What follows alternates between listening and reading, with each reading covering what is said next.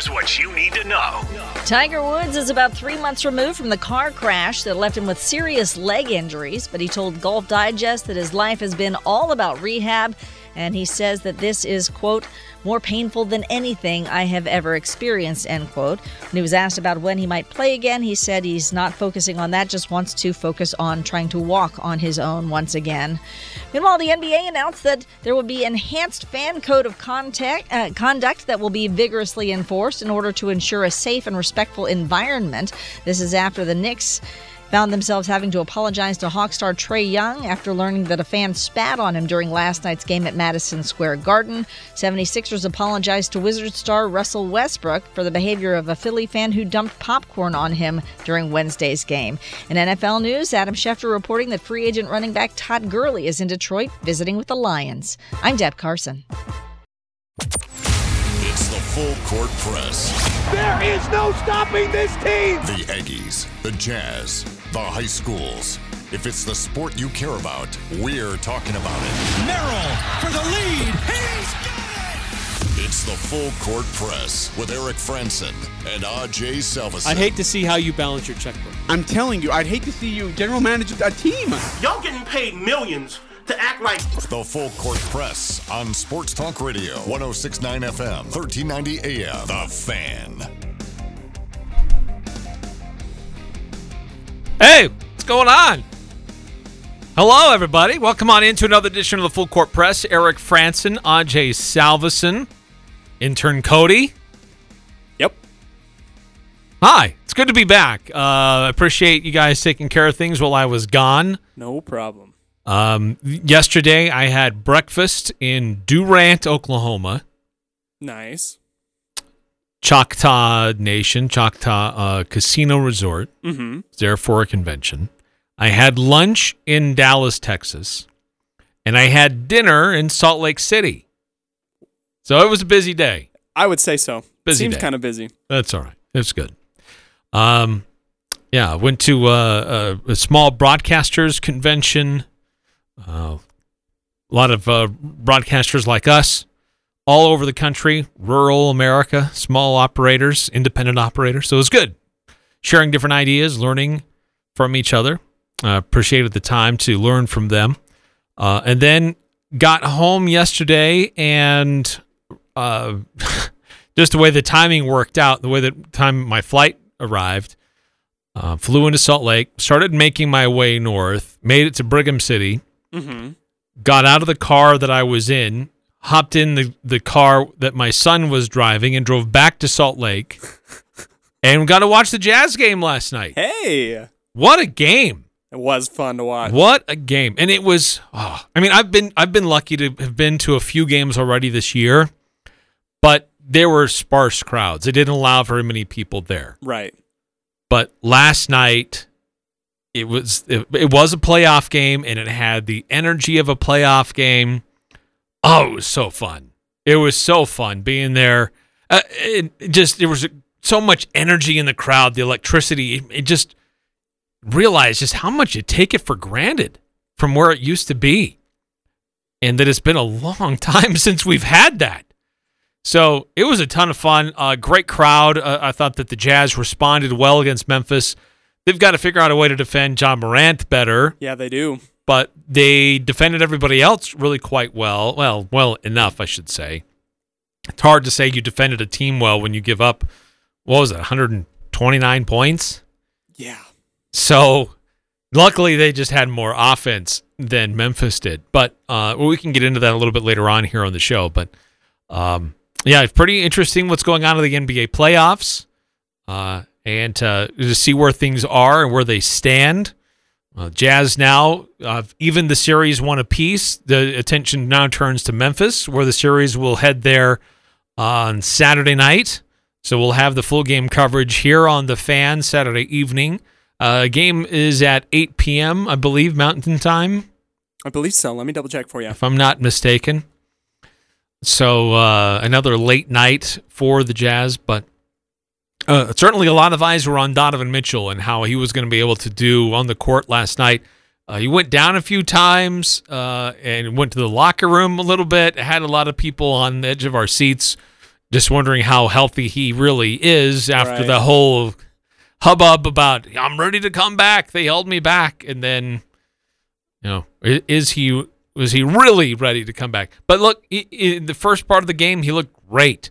Yeah, he he was did. aggressive. He was taking it to Dillon Brooks. Totally negated Dillon Brooks and his effectiveness. Uh, I mean, he ended up having a decent night, Mm-hmm. but but Donovan Mitchell really let everybody know what Donovan Mitchell can do uh, to opponents and how much that opened things up for the rest of the team as well Yeah. and to taking the pressure off of Mike Conley and Joe Ingles and Royce O'Neale. And so just having another ball handler, somebody else who can initiate offense and create points when you need them, made a big difference for the Jazz. So uh, love to hear from you, your thoughts about last night's game, where things stand in this series. Uh, has it totally shifted into Utah's favor, or do they still have a lot of work to do? Uh, now that Donovan is back, how much of a difference does that make? How worried are you about uh, Ja Morant and his ability to create and still break things down? Uh, and how much of a, a challenge is he going to continue to be? 435 339 0321 to join us here on the Full Court Press on our Guild Mortgage text line. Uh, and, and Cody, I'll admit I've been uh, out of it a little bit for uh, what's going on locally for a couple of days. Uh-huh. I, I saw I was able to check in on a few things nationally with the uh, with the playoffs, but um, I, I I know that the while I've been gone in just the last few days, Utah State officially made it uh, official with uh, Officially made it official. officially made it official with a couple of Aggie basketball players uh, joining the the ranks. We already knew they were coming. They already announced it on their own personal social media feeds, and we already had the assistant coaches telling us about them. But the the university itself made it official. Um, but also with Utah State football, the upcoming season, national uh, TV uh, uh, partnerships have been announced. Yep. And a few more of those got announced today with Fox. So uh, the other day it was CBS, and uh, today the Mountain West announcing their Fox partnerships. So kind of exciting to see how many games are going to be picked up on a national scale for Utah State and their, uh, the entire Mountain West. You love that coverage. Uh, just to kind of go off of what you said, uh, Jazz game will be at 7:30 on Saturday on ESPN. Oh, okay. Yep. And multiple people are concerned about where you were, Aj. I feel bad. I I feel really bad. I feel really really bad. But I'm here. Yeah, welcome to the show, Aj. Oh, okay. Aj Salvesen. Hey, in the welcome back, building. Eric. You know, you take three days off. I thought I'd take six minutes off. Okay. Two. I don't know what you're listening to. Your intro. That, that's your his walk up music? Yeah, that's that's what I'm gonna play every time he comes in late. Play it again. I, I missed it. Play it again. There we go. Oh, It's great walk-up music. I know, right? That's really good, Cody. I like it. Just so you know. See, I, I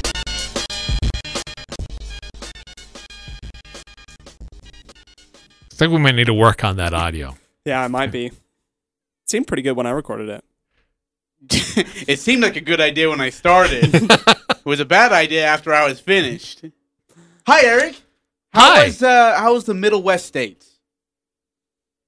Uh, I was in uh, south, uh, southern part of Oklahoma, just past the, just north of the uh, Texas border.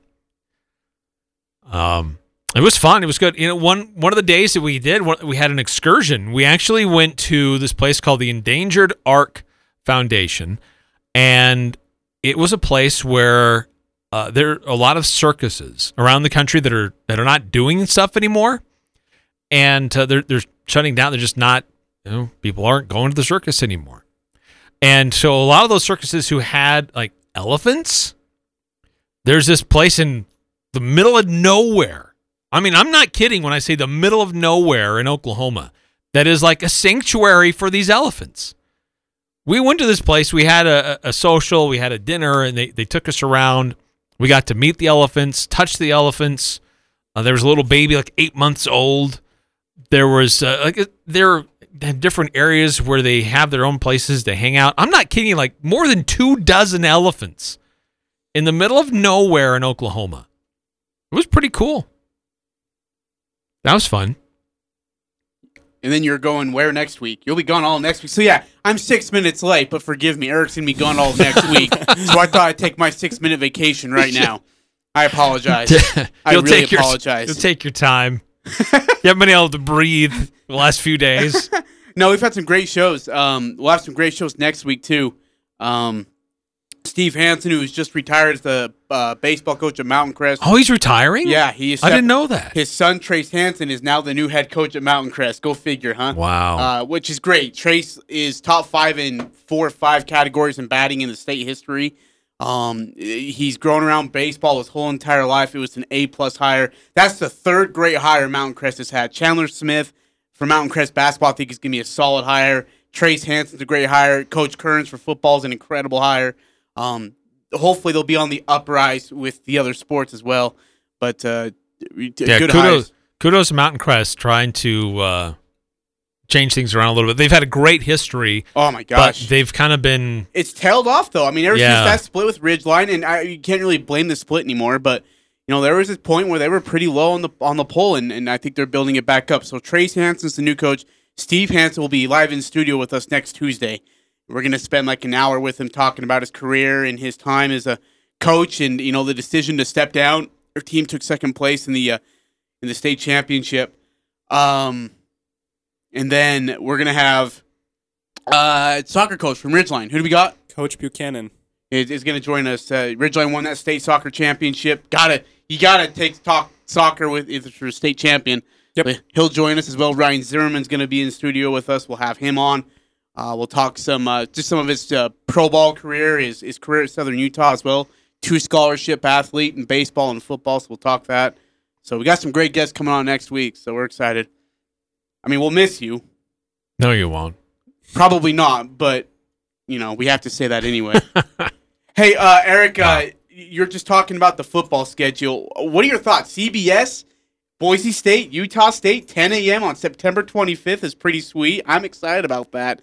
Uh, six other games, or no, five other games are on the CBS Sports Network, and then they have how let's see what 10 of our 12 games is that right, or 11 of our 12 games are on national television, and the one that's not out of all the games is Washington State. Go figure. Go figure.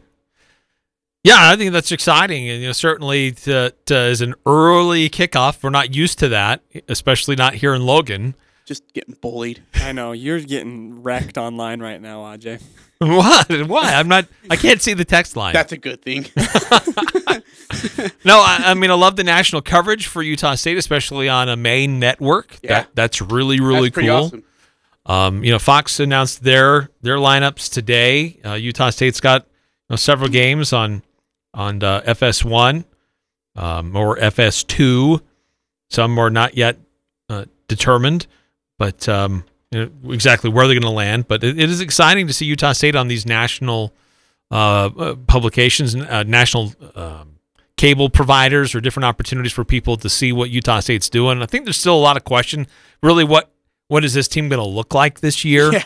You know, Yeah. Blake Anderson making that move, uh, super seniors, the transfers. situation is nowhere the- close to being solved. Right, who's the quarterback? um, so some of these matchups may be more about who USU's playing than USU itself, Yeah. but uh, Utah State has an opportunity to, to show out. Like this is who we are. You, this is we're going to make this a fun game. And you thought you're going to tune in to watch San Jose, uh, which is a weird, weird thing to say, but uh, you're, you're going to actually come away watching this uh, this Utah State team.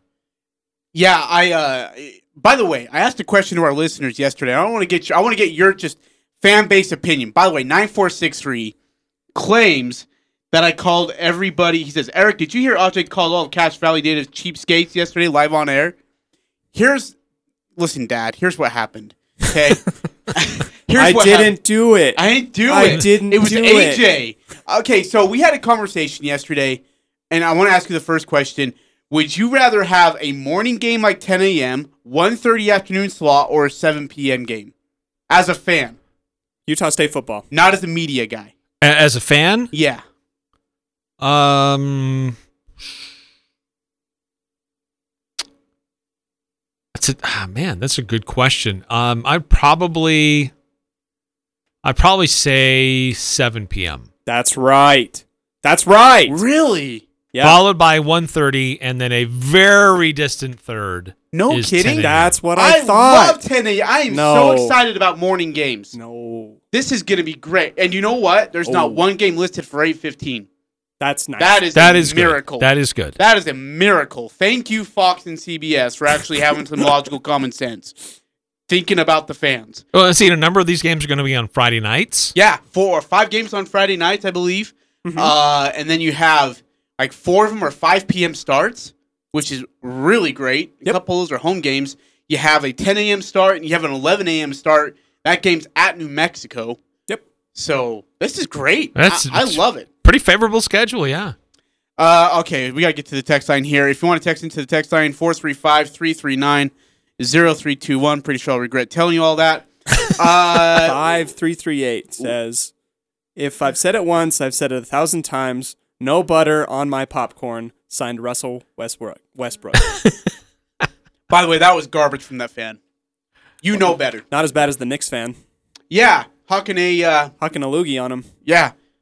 Yeah, and uh, dude, it hit 50 Cent too. Like 50 Cent sitting in the front row, and it hits him. If I'm 50, I turn around and knock the guy out and say, hey, will he spit on me? Right. Uh, let's see here. 9315. The show is not the same without you, Aj. The walk up musical sounds like music they would play after the Patriots loses their game this year. Oh, okay. Calm down. uh, 2776. Oh, and Aj, they are. You have never been more right. Cheap. Cheap. Cheap. That's a re- okay. Here, here's what happened, Dad. Cheap. Cheap. We we we were having a conversation. What does a 10 a.m. kickoff have to do with being cheap? Okay, so here's what we were talking about. We it led into the conversation Are of you ready to open Why- this box again, RJ? I know. It it lasted And like dude, an hour. We went for like 45 minutes. I mean, we went, to another, we went to another subject, and people were still uh, texting in about it. Wow. Okay. Okay, so we talked. I remember two years ago when San Jose State came to Utah State. Utah State was, I guess, it was three years ago. Uh, 10 and two on the season, or no, 10 and one on the season. Final home game of the year against San Jose State before they go and play Boise State for a right in the uh, Mountain West Conference Championship game. Sunny day, partly cloudy, around 58, 59 degrees. Beautiful day for football in November. 12,681 fans, give or take. 12,600 something fans there. The That day, you sent out a tweet that said, What is it going to take for you guys to go support a winning football team like this squad? And the uh, the replies to your tweet were just, I mean, down the list. It was a novel of replies. We came on the show on Monday and we had that discussion, and we both asked the exact same question because I a thousand percent agreed with you. And we heard comments like, "Well, you need to have better entertainment at timeouts, better entertainment at halftime." And you said something great. You said this offense is the highest scoring offense in the country, with a quarterback who's leading the country in several categories. What exactly are you looking for in entertainment right now? And there was a bunch of responses like, you know, our kids are here. It's it's a long day. It's three hours of football. This, that, and the other. And so I brought up the point yesterday. I said, so what is the issue? Is it the entertainment? And then someone said, well, you know, we want to see consistent winning seasons. And I said, okay, so time out. If I were to offer you a ticket, go back to that time and say, hey, do you want to come watch a 10 and 1 football team against San Jose State in their final home game of the year? You're going to say no because they hadn't they didn't win last year. Or you're going to use the last 3 years before that as an excuse why you wouldn't go watch a game. And then like when we nailed down the reasons, we got narrow and narrow to the one reason it became that they just don't want to spend the money. They don't want to spend the money. Tickets are like 17 to 20 bucks, I believe. I, I don't know. single game tickets. Um, I don't know. yeah, I, I don't know. But I mean, it really just came down to saying like maybe we're just cheap. And I, I just we so we, we reopened that bag. We had that conversation. And it was uh, it was a hot topic. It was. Okay. So my question is 10 a.m. versus Boise State on a Saturday afternoon in September on CBS. Um, What do you set the line at attendance at? 13,000? 13 and a half? And you say under? Depends on how well they do. Boise will that. send a couple thousand. Yeah, absolutely. They'll come down. They'll spend a night in our hotels in town. eat in our local restaurants, buy gas at our local gas stations. Okay, what are you doing? They take our What jobs. No, uh, look, before before I give that number, can I just say that I I think I agree with your assessment. That You're about to hear it from these people. I- I don't care. okay, I I just want to make sure you know because it, it, it's just a it's an echo of the conversation that we had a few years ago. I'm not going to the a football game with one of the best football teams in the country with a guy that's going in the first round of the NFL draft because there's not good entertainment at the quarter break. No, don't give me that. Uh, it's well, it's two things. The fan base isn't as big as many of us would love to believe. And two, there are a lot of people who um, are very conscious about how they spend their money. And I'm not putting people down for that because that's a really legitimate struggle. And it's just the, the fan base and population here is not all 100% behind Utah State football. And the hard thing for some people up uh, on that campus is to realize that fact. Some people on that campus believe because you live here, you should be a fan and you should buy the tickets and make the donations. That's not a reality. It's not true. It doesn't happen. But that being said, it is surprising when it is a great product, most one of the most exciting brands of football that we had seen ever, and it still couldn't get full. Got so, what is that arena going to look like? What's that stadium? How full is it going to be? I, I think there's still some people that don't know what Blake Anderson and this football team is going to look like this year. It is Boise State. That is a rivalry game. But uh, is Utah State going to jack up the prices for that game because they know Boise's going to come in town to buy those tickets? Is that going to drive some people locally out of the market? Probably yes and yes. But I I think it'll still be a full crowd. I think it'll still be a full arena. Hmm.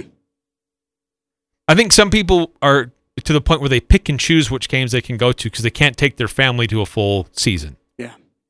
Look, okay, kids, only a few games. If we're going to take four of us to a game, there's only a few games that we can do. Yeah. Uh, a few texts have came in. Can I read them to you? Yeah. 9463. Price isn't the issue. Tickets are free for students, and students still get less than like 20% attendance.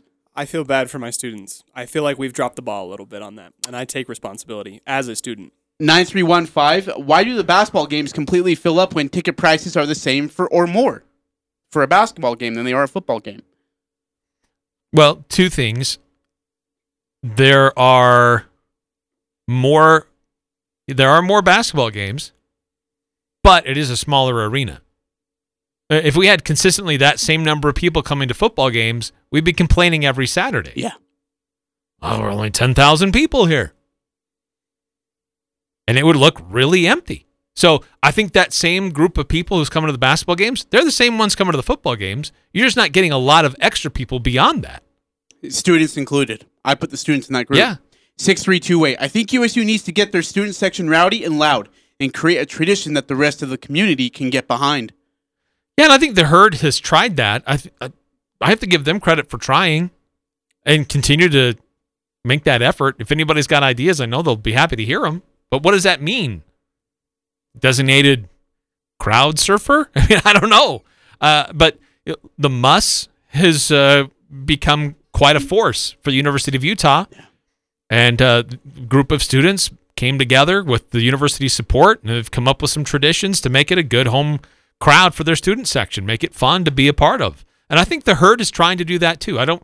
I'm not trying to take away from the herd, I, and I think they are trying to do that. 6294. Short answer.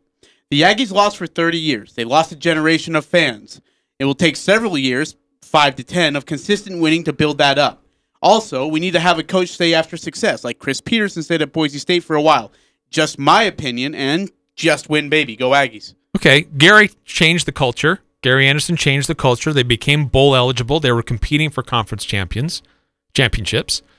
Matt Wells continued that tradition, was successful, went to bowl games, competed for conference championships. I, I, I totally get the losing a generation and being a pariah for 30 years. But look at what this program has done in the last 10. It- It's it's been a good program. Yes, it's had a down year or two, but by and large, it's been a successful program. So consistently good program. I think it's know, is it one year to the next? Are we that short of a lifespan? 4781. Utah State basketball has always been better. People want to watch wins, not losses. More likely to lose 50% of the games in football. He's they're not wrong. They win a lot in basketball, I get it. But even in 2018 when Utah State football was just I mean killing teams. I mean it was 50 to nothing at half.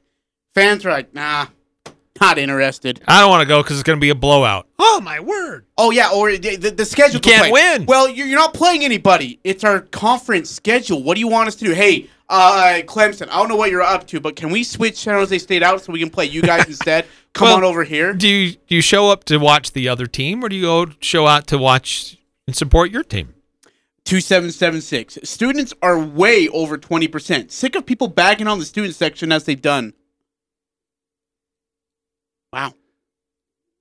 There, I mean, th- that's a. I only bring that up because, and I wasn't actually the one who brought it up, but I, I will. I'll add to that just because there is an issue with student sections across the country. It, it's not a unique problem for Utah State. Student attendance is is has been declining. Yeah. So I mean, we'll get good crowds from students from some games, especially early in the year, but it's it's not always there. And so it, there's a lot of competing interests. Get it. It's just you know, is it is it more of a cultural thing to do to go with your friends to go to the football game? Uh, nine four six three. Cody doesn't have to apologize on behalf of the students not going to the games, though.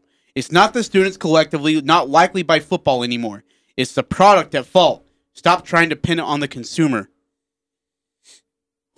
Okay, well, when the product was great, it's still It's still. Let's yeah, go that- back to that's what we're trying to years say. ago. Yeah, that's what we're trying to say. Is like I. I mean, last year was a mess. I get it. Like last year was an absolute embarrassment of a show. Yeah. It was embarrassing for the fans, for the athletics department, for the team, for the coaches, for us as a media. That was embar- That was embarrassing for me to come in every Monday and be like, "Well, yeah, just didn't show up today," or again, you know, for the third game in a row. I mean, we got. But the year before that, it wasn't bad. no, no, no, no. They The year still went to a that was- bowl game. Yeah, still went to a bowl game. Um, And the year before that was great.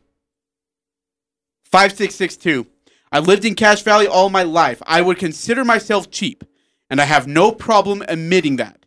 Not sure why others are so offended when that is mentioned as a reason why games aren't attended more regularly. I have heard many mention money as a reason to not attend games. To grow our program, it needs support.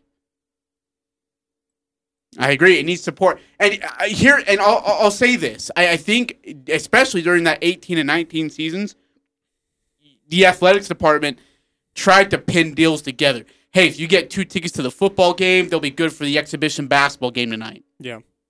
They did that, I think, a couple times, if I'm not mistaken. Yeah, I, I remember hearing about it as a. And I mean, and, and so they try to put deals together, packages together, where they say, "Hey, look, this is going to make our ticket worth it. We're going to go purchase, you know, twenty dollars a ticket, but we're going to go watch a football game at two o'clock. Go watch Craig Smith and the Aggies at seven o'clock tonight." And it worked to a perfection. Yeah. Right, and I get that, especially later in the year, there's overlap. Like you have you have hard choices to make. Am I going to go to the football game today or to the basketball game tonight? And it's hard for some people, a lot of people, to do both. I get that, but that's, I mean, I like I said, that's happening everywhere. And so the thing is for Utah State is it just it's a f- that fan base just isn't very big. I, I, I, kind of feel like for me as a student, I, I tried very hard to like recruit some of my friends who weren't as big as sports fans as my own to some of the games, especially the football games. And I gotta say, um, the last couple times they're like, "Oh, I don't know, wanna, I'll go to the BYU game or I'll go to the Boise State game. And uh, if I happen to drag them along and get that going for them, um, after the game, we're, we're leaving before the fourth quarter, and they're like, I'm never doing that again because that was awful. I'm like, ah, frick, I don't know what to tell you. Like, yeah, it was, but it's not always like that. Like, 9315 texting, we just need the prominent players of the team to do a kissing booth, but you're only allowed to be part of it if you come to the game. We had to build a stadium overflowing with. Okay, never mind. We're not going any further. stop, stop. Yeah, 4781. Football also needs to build bigger and better. Need to consistently get five or more players in the NFL each year. Improve culture so that people want to play here. Attract better prospects. That will bring more excitement. Dude, the NFL draft is just, that's out of their control. Don't, yeah. I mean, we've had some great players come through who didn't get drafted. They're unsigned, they're undrafted free agents. That's what it calls, right? Yeah. Um, yeah, I, I don't know what to tell you. Like to get five or more players per year in the NFL draft, like that's just you're asking a lot. Right. I, I mean, this is my two cents, and I don't get paid for it, and it's worth what it, you pay for to get my two cents, which is two cents, which is nothing. uh, you know, this it, it's a program that, that has a very small fan base, and um, when you're trying to figure out football and, and basketball and growing that, especially football, where you've got a bigger arena, more seats to sell. Um, you know, it, it's about being involved in your community, being connected to your community. Is does the community feel a connection with that with that football program, with those that are running it, or do they feel like they're just going around asking for money? They don't care about me; they just care about my money. Now, are they involved in the schools? Are they in the community events? Are they at the parades? And a lot of times they are. Yeah. You know, but how are the how are you treating your patrons? Are you just trying to milk them for more because your demands to meet your budgets are so high? Um, it, it, it I know it's a tight line to walk. It, it's it's not easy. I I get that, and I'm glad I'm not in that position. But the community needs to feel connected and proud of of the product and the institution. And when there's that connection, you know, yeah, they're going to be happy to to do that. Gosh, I was just in southern Oklahoma, and and they're just they got a little out of the way southeast Oklahoma, something something whatever, and and those people in these small little towns, they are so proud of that small junior college or D three whatever. Uh, do they get the crowds that we get in Logan? No. But man, they are so happy to tell you about their connection to their their institution. We got to take a break. You can keep you can keep the text coming. By the way, uh, one one eight one says, "Amen, Eric. He's been preaching this for years." Uh, keep the text coming 435-339-0321. Next up, we got a celebrity coming in the house, Olivia Taylor, the gal that made the incredible catch for Bear River in the state championship game that trended absolutely everywhere on every social media and every sports account. Is live in studio with us here coming up next on the fan 1069 FM 1390 AM. This is for those who always show they care. Who told their kids everyone 12 and older is eligible for a COVID vaccine. Those who explain to their cousins that vaccines prevent nearly 100% of hospitalizations and deaths from COVID 19. This is for the ones protecting those they love. Thank you. We can do this. Find vaccines near you at vaccines.gov, paid for by the U.S. Department of Health and Human Services.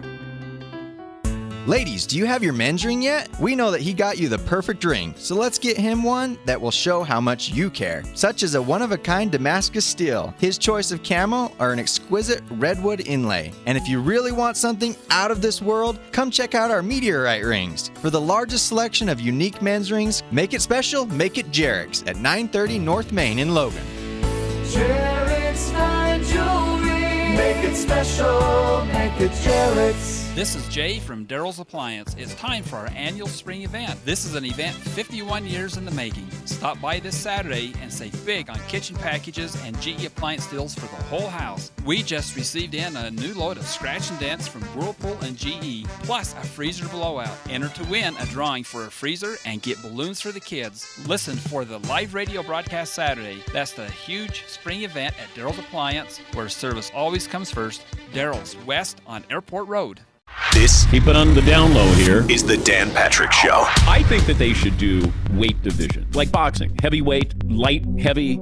If you had weight divisions, and let's say those over 235 pounds are in the heavyweight division, you'd be hard pressed to find somebody, probably in the world, faster than DK Metcalf at that at that size. Dan Patrick. The Dan Patrick Show. Weekday mornings from 7 to 10 on Sports Talk Radio, 1069 FM, 1390 AM. The Fan. Talking the sports you care about. The Full Court Press on Sports Talk Radio, 1069 FM, 1390 AM. The Fan.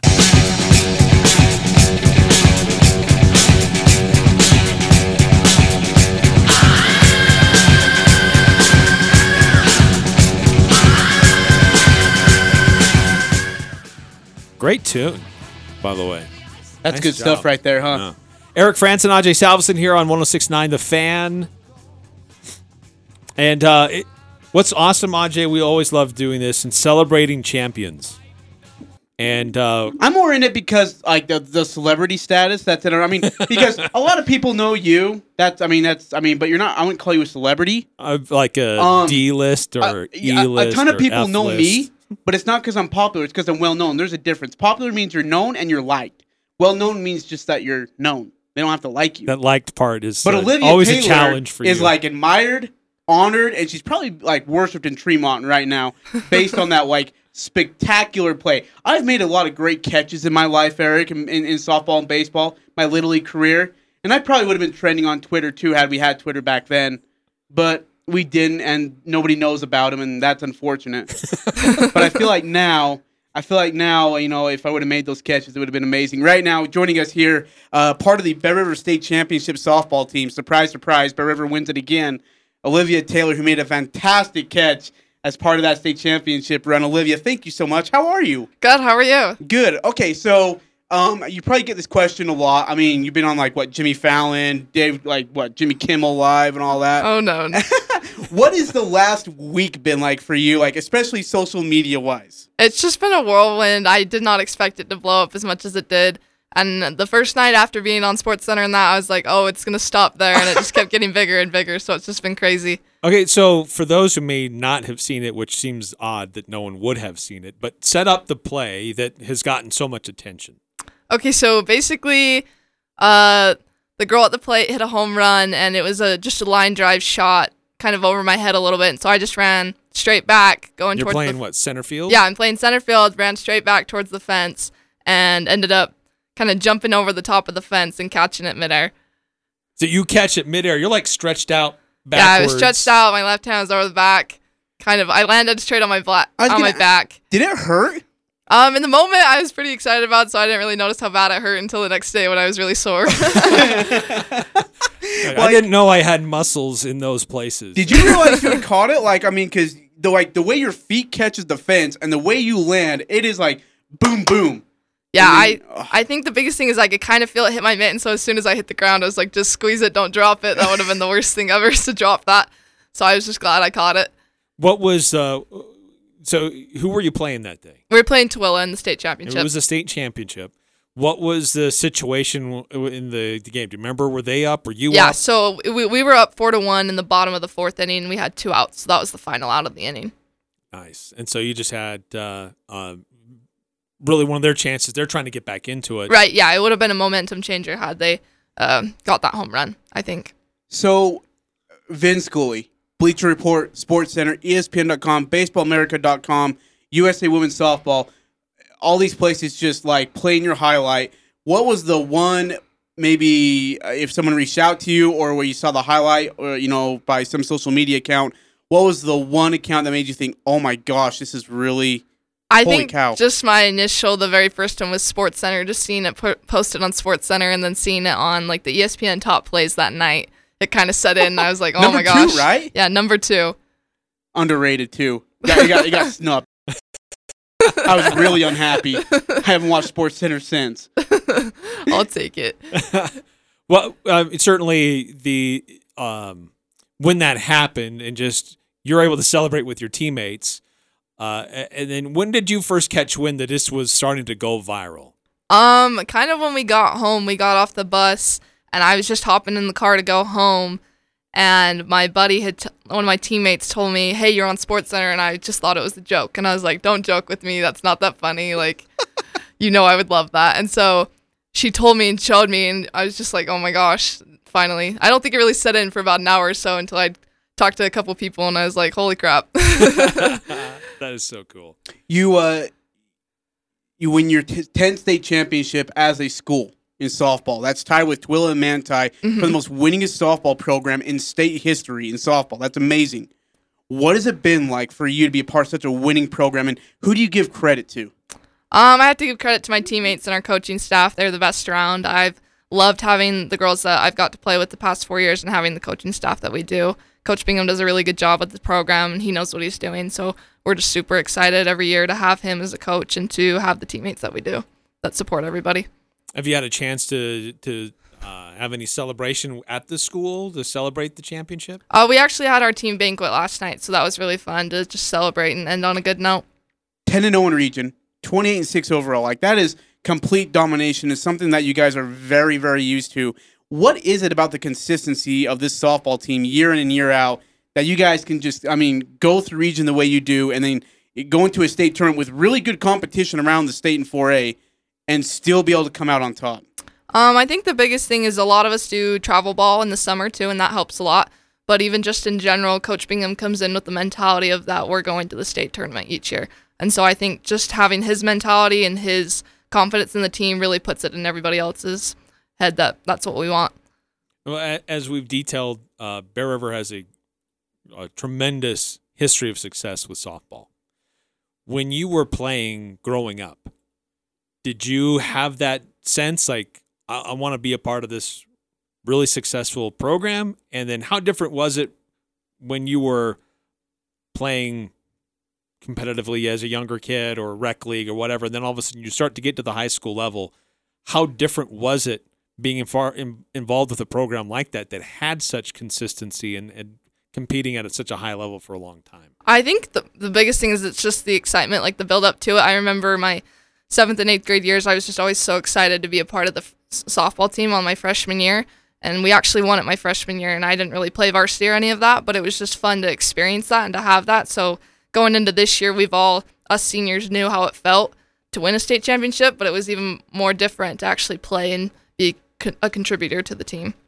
You're a senior, right? Yeah. This is it for you? Mm-hmm. How does it feel to be uh, done with softball at Bear River?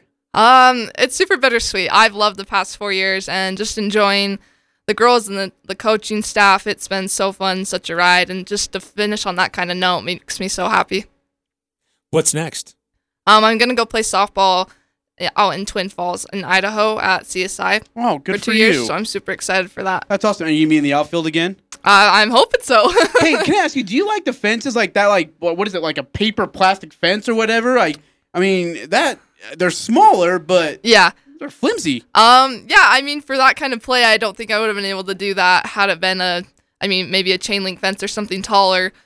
But for that kind of play, just to be able to know that, like, if I hit the fence, I'm not gonna get hurt too bad. So uh, that was happy for me. you I guess it was a good cool thing that for is, me. right? Like you, you you leaped over a fence to catch a home run ball. Like you, do you understand how cool that is?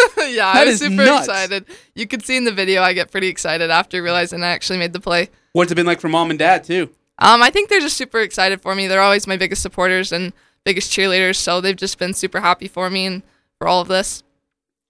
So, um, what's the what is the makeup of this team coming back? I mean, is there a chance that the the Bear River gets a chance to repeat with uh, who you've got coming back?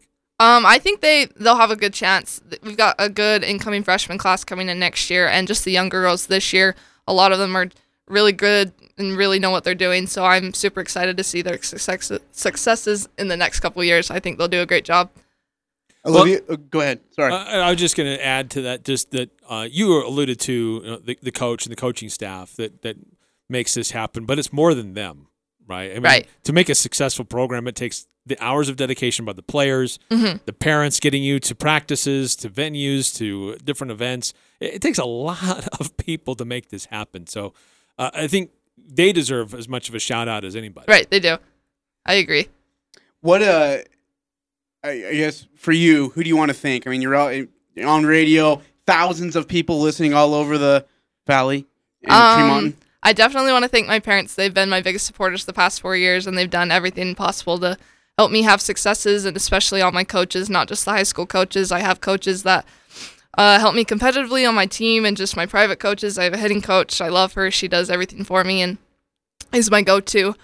Um, and just my teammates the most. They have been. I mean, as you said, we couldn't win without the girls and the attitude that they have and the drive that they wanted to win. So I'm super grateful for them also.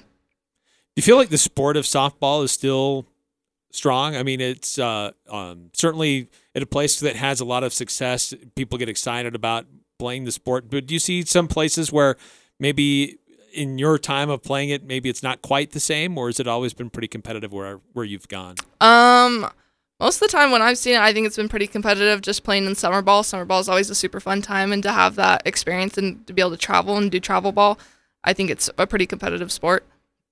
What's your favorite softball team? I mean, like in college, is there a team you watch the most? Um, I watch a lot of Oregon. I Really? love to watch them. Yeah. Okay, Oregon. I think like Alabama, Oklahoma, UCLA. Oregon's a good one. Uh, is uh, it, it, you've played center field? That that's Right. You like being in the outfield? Yes.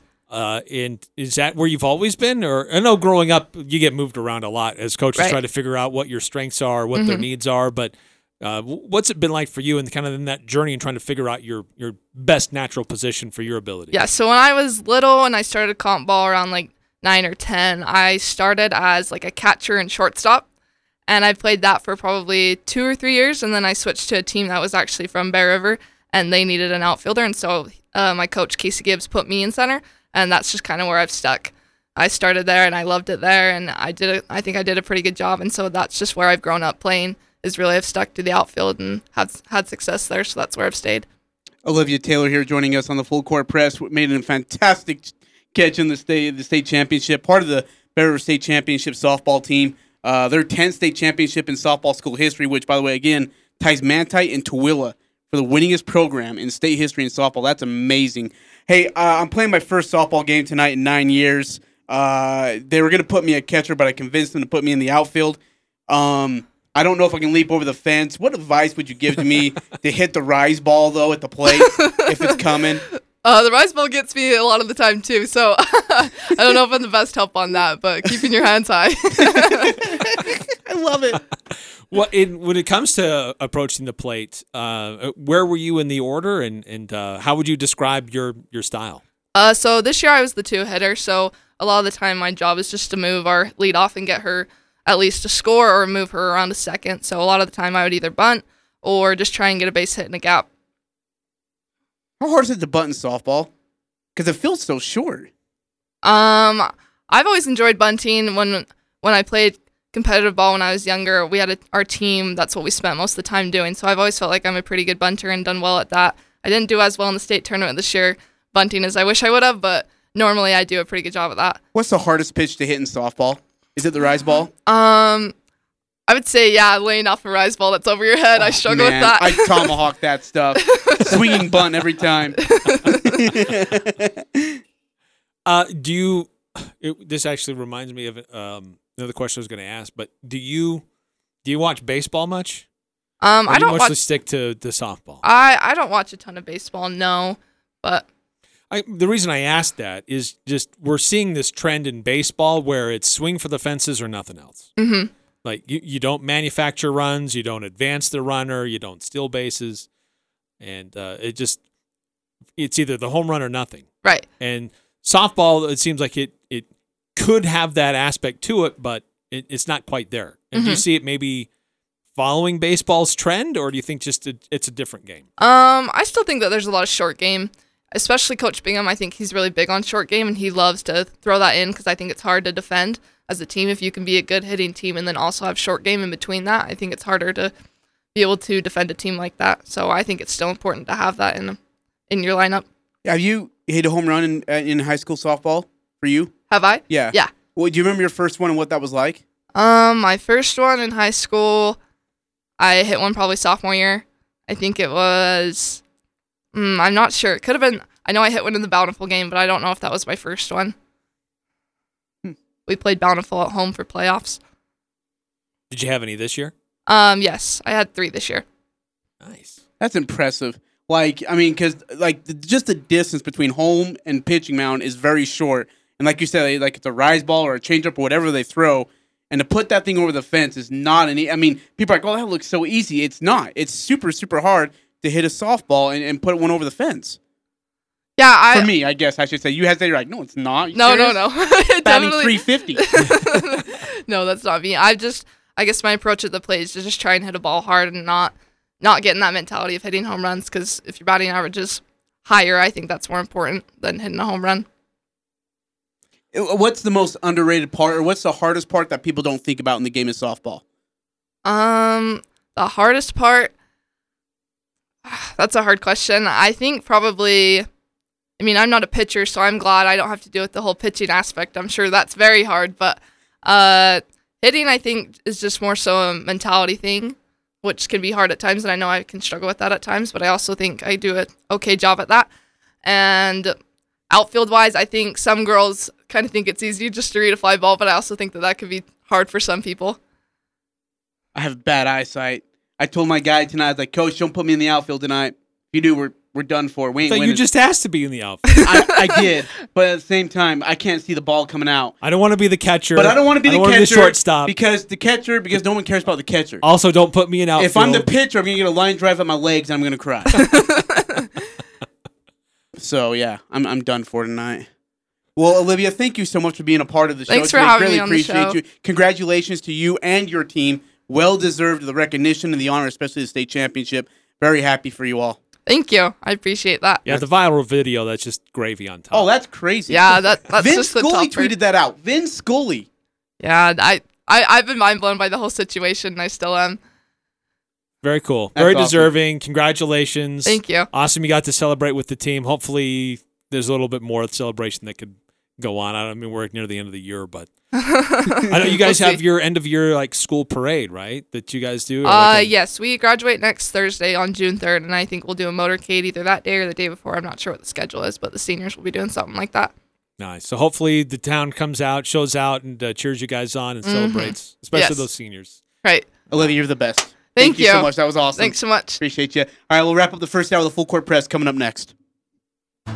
Bring on summer during the Memorial Day sales event at your Utah Honda dealers. Unlike the competition, your Utah Honda dealers are loaded with new Hondas. And with used cars in high demand, your trade in has never been worth more than right now. Save with 0% financing on select new Honda models. Honda is the most fuel efficient automaker in America and most awarded brand of the last decade. The Memorial Day sales event at your Utah Honda dealers. See UtahHondaDealers.com.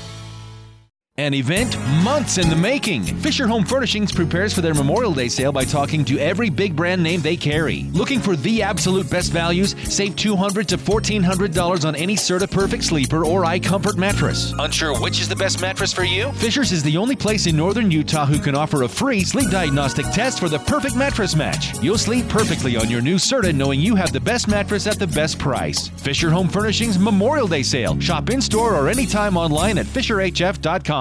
If you live in the south end of the valley, no doubt you've noticed the historical Hyrum Granary taking an important role in our new Cache Valley Bank location. I'm Catherine Buse, branch manager. Keeping in touch with our history while looking to the future is part of Cache Valley Bank's mission. Hyrum is Cache Valley Bank's seventh location in the valley. Join us for food and giveaways as we celebrate our Hyrum branch grand opening June 26th. Cache Valley Bank, member FDIC. Better weather, longer days, and the urge to get outside. Spring has sprung. Hi, I'm Jay Broadbent with Alpine Home Medical, and we'd love to help you scoot into spring and enjoy $200 off our high quality scooters. Bringing wellness home is our motto, so also enjoy $200 off our best selling lift chairs. For locations and information, visit us at alpineHomeMedical.com. Visit alpineHomeMedical.com. It's the one and only Al Sporting Goods Outdoor Expo sale. Memorial Day savings for the entire summer for the entire family. Thousands of firearms and you won't find them lower. Can't find ammo? Al's has an entire truckload. All calibers. You know Al's is the biggest Vortex dealer west of the Mississippi. Crossfire Scope 119, Diamondback Binocs 149. Vortex t-shirts 9 bucks, camo shirts 5 bucks, trail cams 29, Gerber multi-tool 10 bucks. Rarely on sale, Simms and Redington fishing gear save 20%. Camp Chef smokers 3.99. Liberty Gun saves prices Al's can't even mention. Nobody does Memorial Day weekend like Al's Sporting Goods. Every sport, every season. The Aggies are number one here. The Full Court Press. Connect with us on Facebook, Twitter, and online at 1069thefan.com.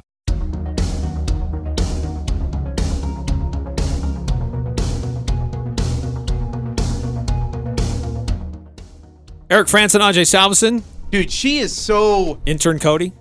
I'm she back. is so eloquent. Like, I mean, and, and I love high school kids. Don't don't get me wrong. I love interviewing them, get a chance to know them. But the way she answered those questions, it's like she's been doing interviews for like all four years. Like she wasn't even. She was great. Yeah, she answered the questions great. We asked her some different questions. You know, maybe simple, basic questions about the game of softball because you or I are not really familiar with it. Um, and she was wonderful. I, Olivia Taylor's got a great, bright future ahead of her, and the, Mr. and Mrs. Taylor should be very, very excited and proud of her. Yeah, that was awesome, and congratulations to everybody on that Oh, uh. Bear River softball Penn team, State championships. that Eric. coaching staff. Come on, everything that goes into that, the administration for their support, all the parents and Mr. everybody Van else Park involved. Yeah, I mean, all everybody Athletic involved. directors, what an incredible, incredible run by Bear River. Ten and zero in region, twenty eight and six overall, running through the RPI rankings like it's nothing. I mean, it's just domination. Again, to beat Tooele, one of the higher programs like Bear River in the 4A softball uh, regard, is is just awesome, Eric. Yeah, very cool.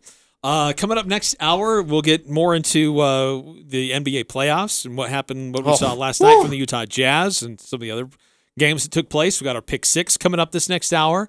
Uh, if you want to continue to weigh in on the previous conversation we had earlier about being cheap or whatnot, or however you want to classify it, you look at me like, should I say it? Should I say it?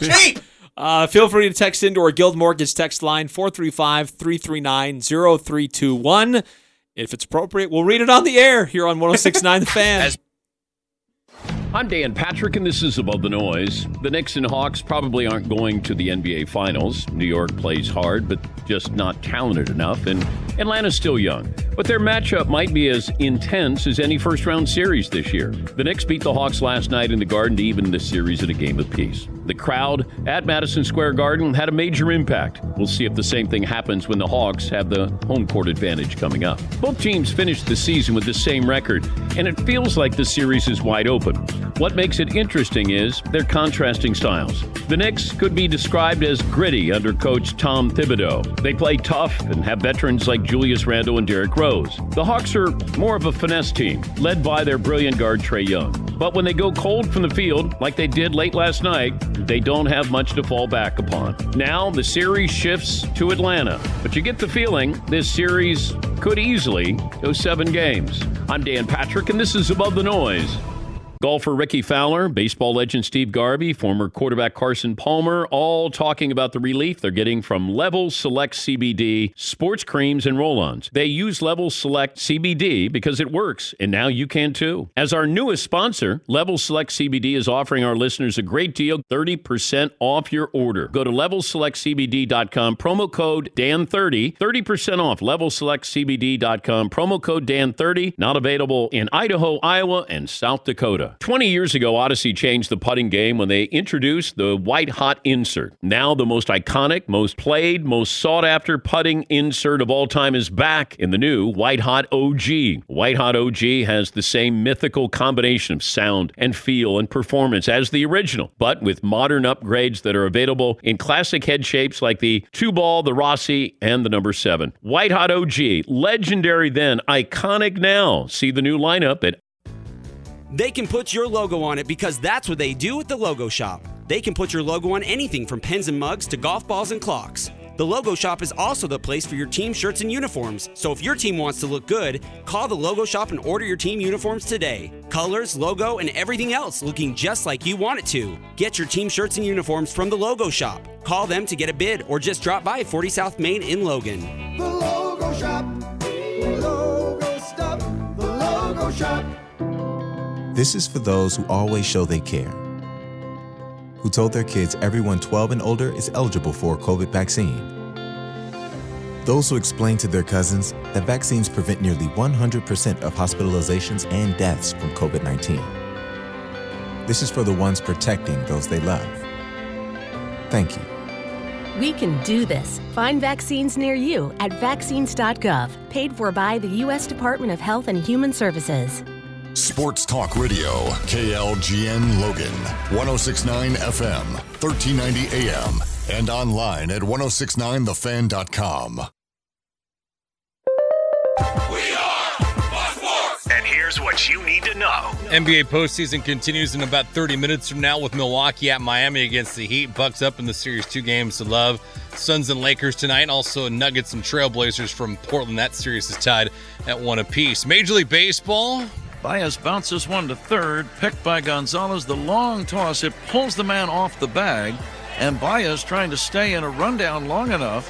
And now sliding in the plate is safe. I don't believe this. The Cubs just got a run on an amazing play by Javier Baez. Baez is going to go to second base now as the throw gets away. He slides at second. He's safe. The ball bounces away again. The Cubs have scored an unbelievable run on a play by Baez. Cubbies Radio Network, they beat the Pirates 5 to 3. San Diego loses at Milwaukee in 10 6 5. Phillies 3 2 winners over the Marlins earlier today. I'm David Gascon. It's the full court press. There is no stopping this team. The Aggies, the Jazz, the high schools. If it's the sport you care about, we're talking about it. Merrill for the lead. He's It's the full court press with Eric Frandsen and Ajay Salvesen. I'd hate to see how you balance your checkbook. I'm telling you, I'd hate to see you general manage a team. Y'all getting paid millions to act like The Full Court Press on Sports Talk Radio, 1069 FM, 1390 AM. The Fan.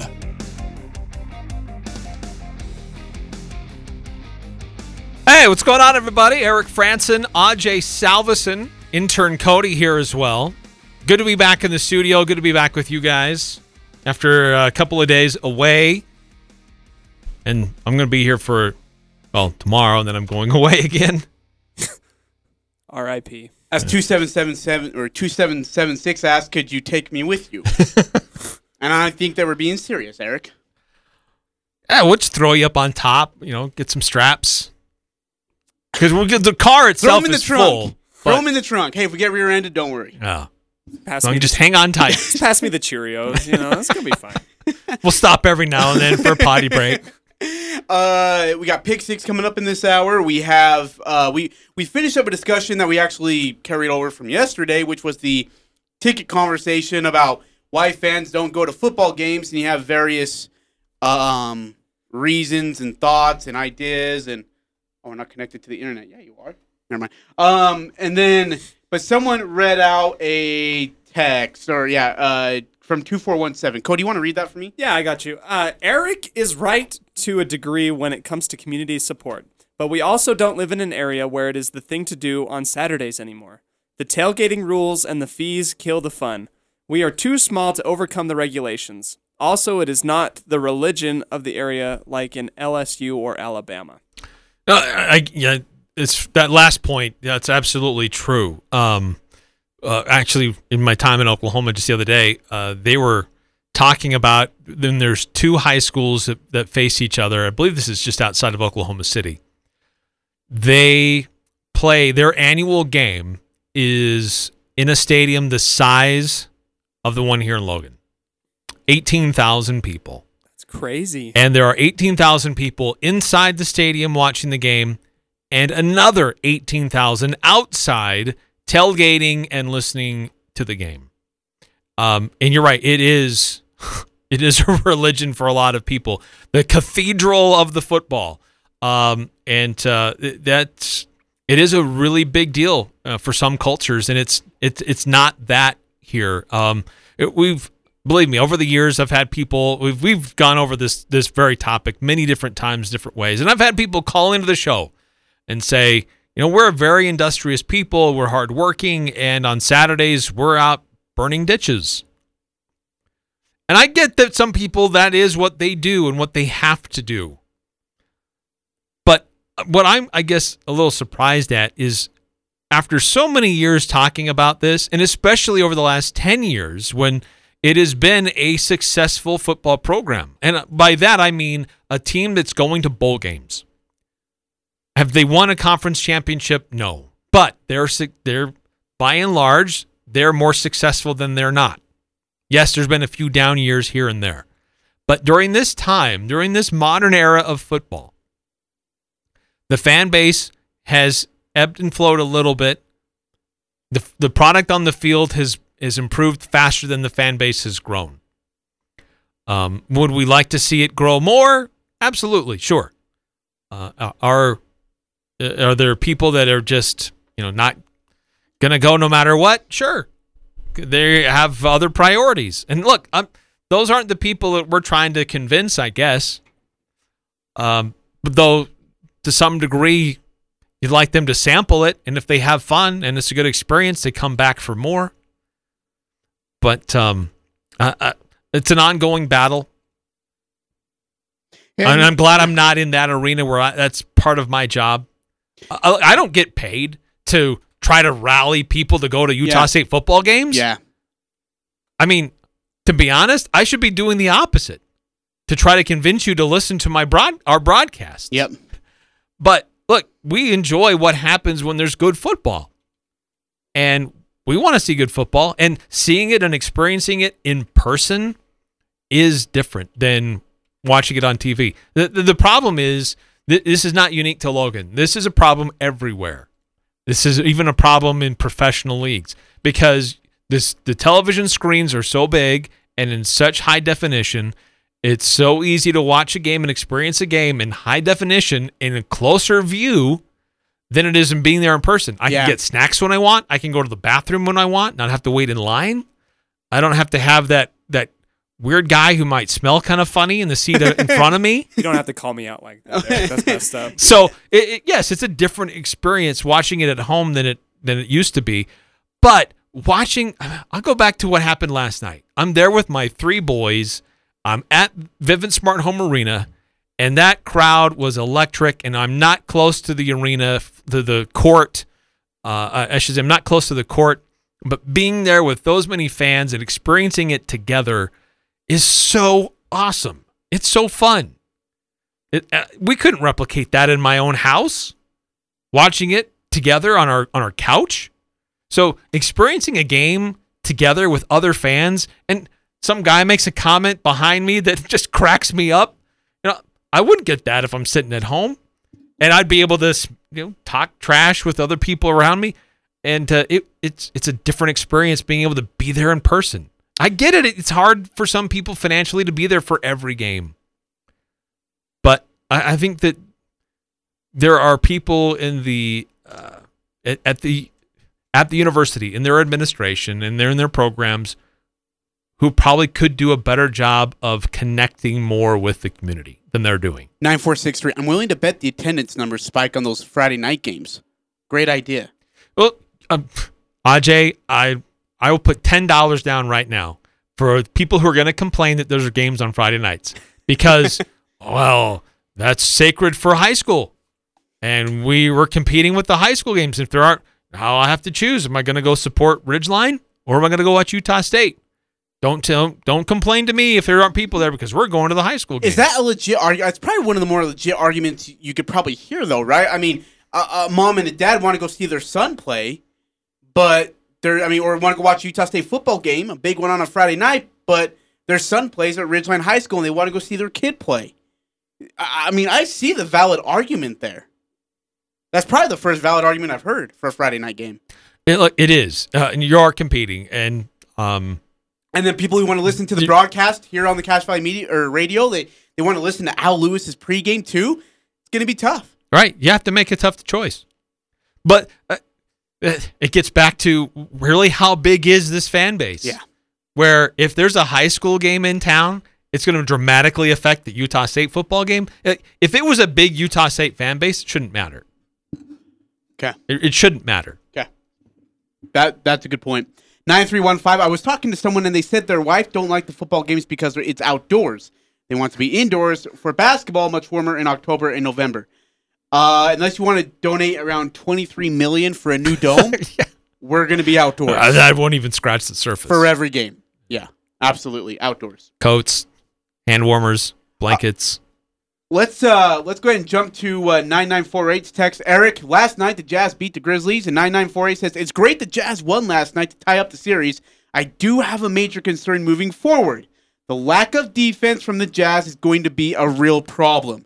And last night in the third quarter, for the first 15 possessions, Memphis scored a bucket. They didn't have a possession without a bucket until the 404 minute mark.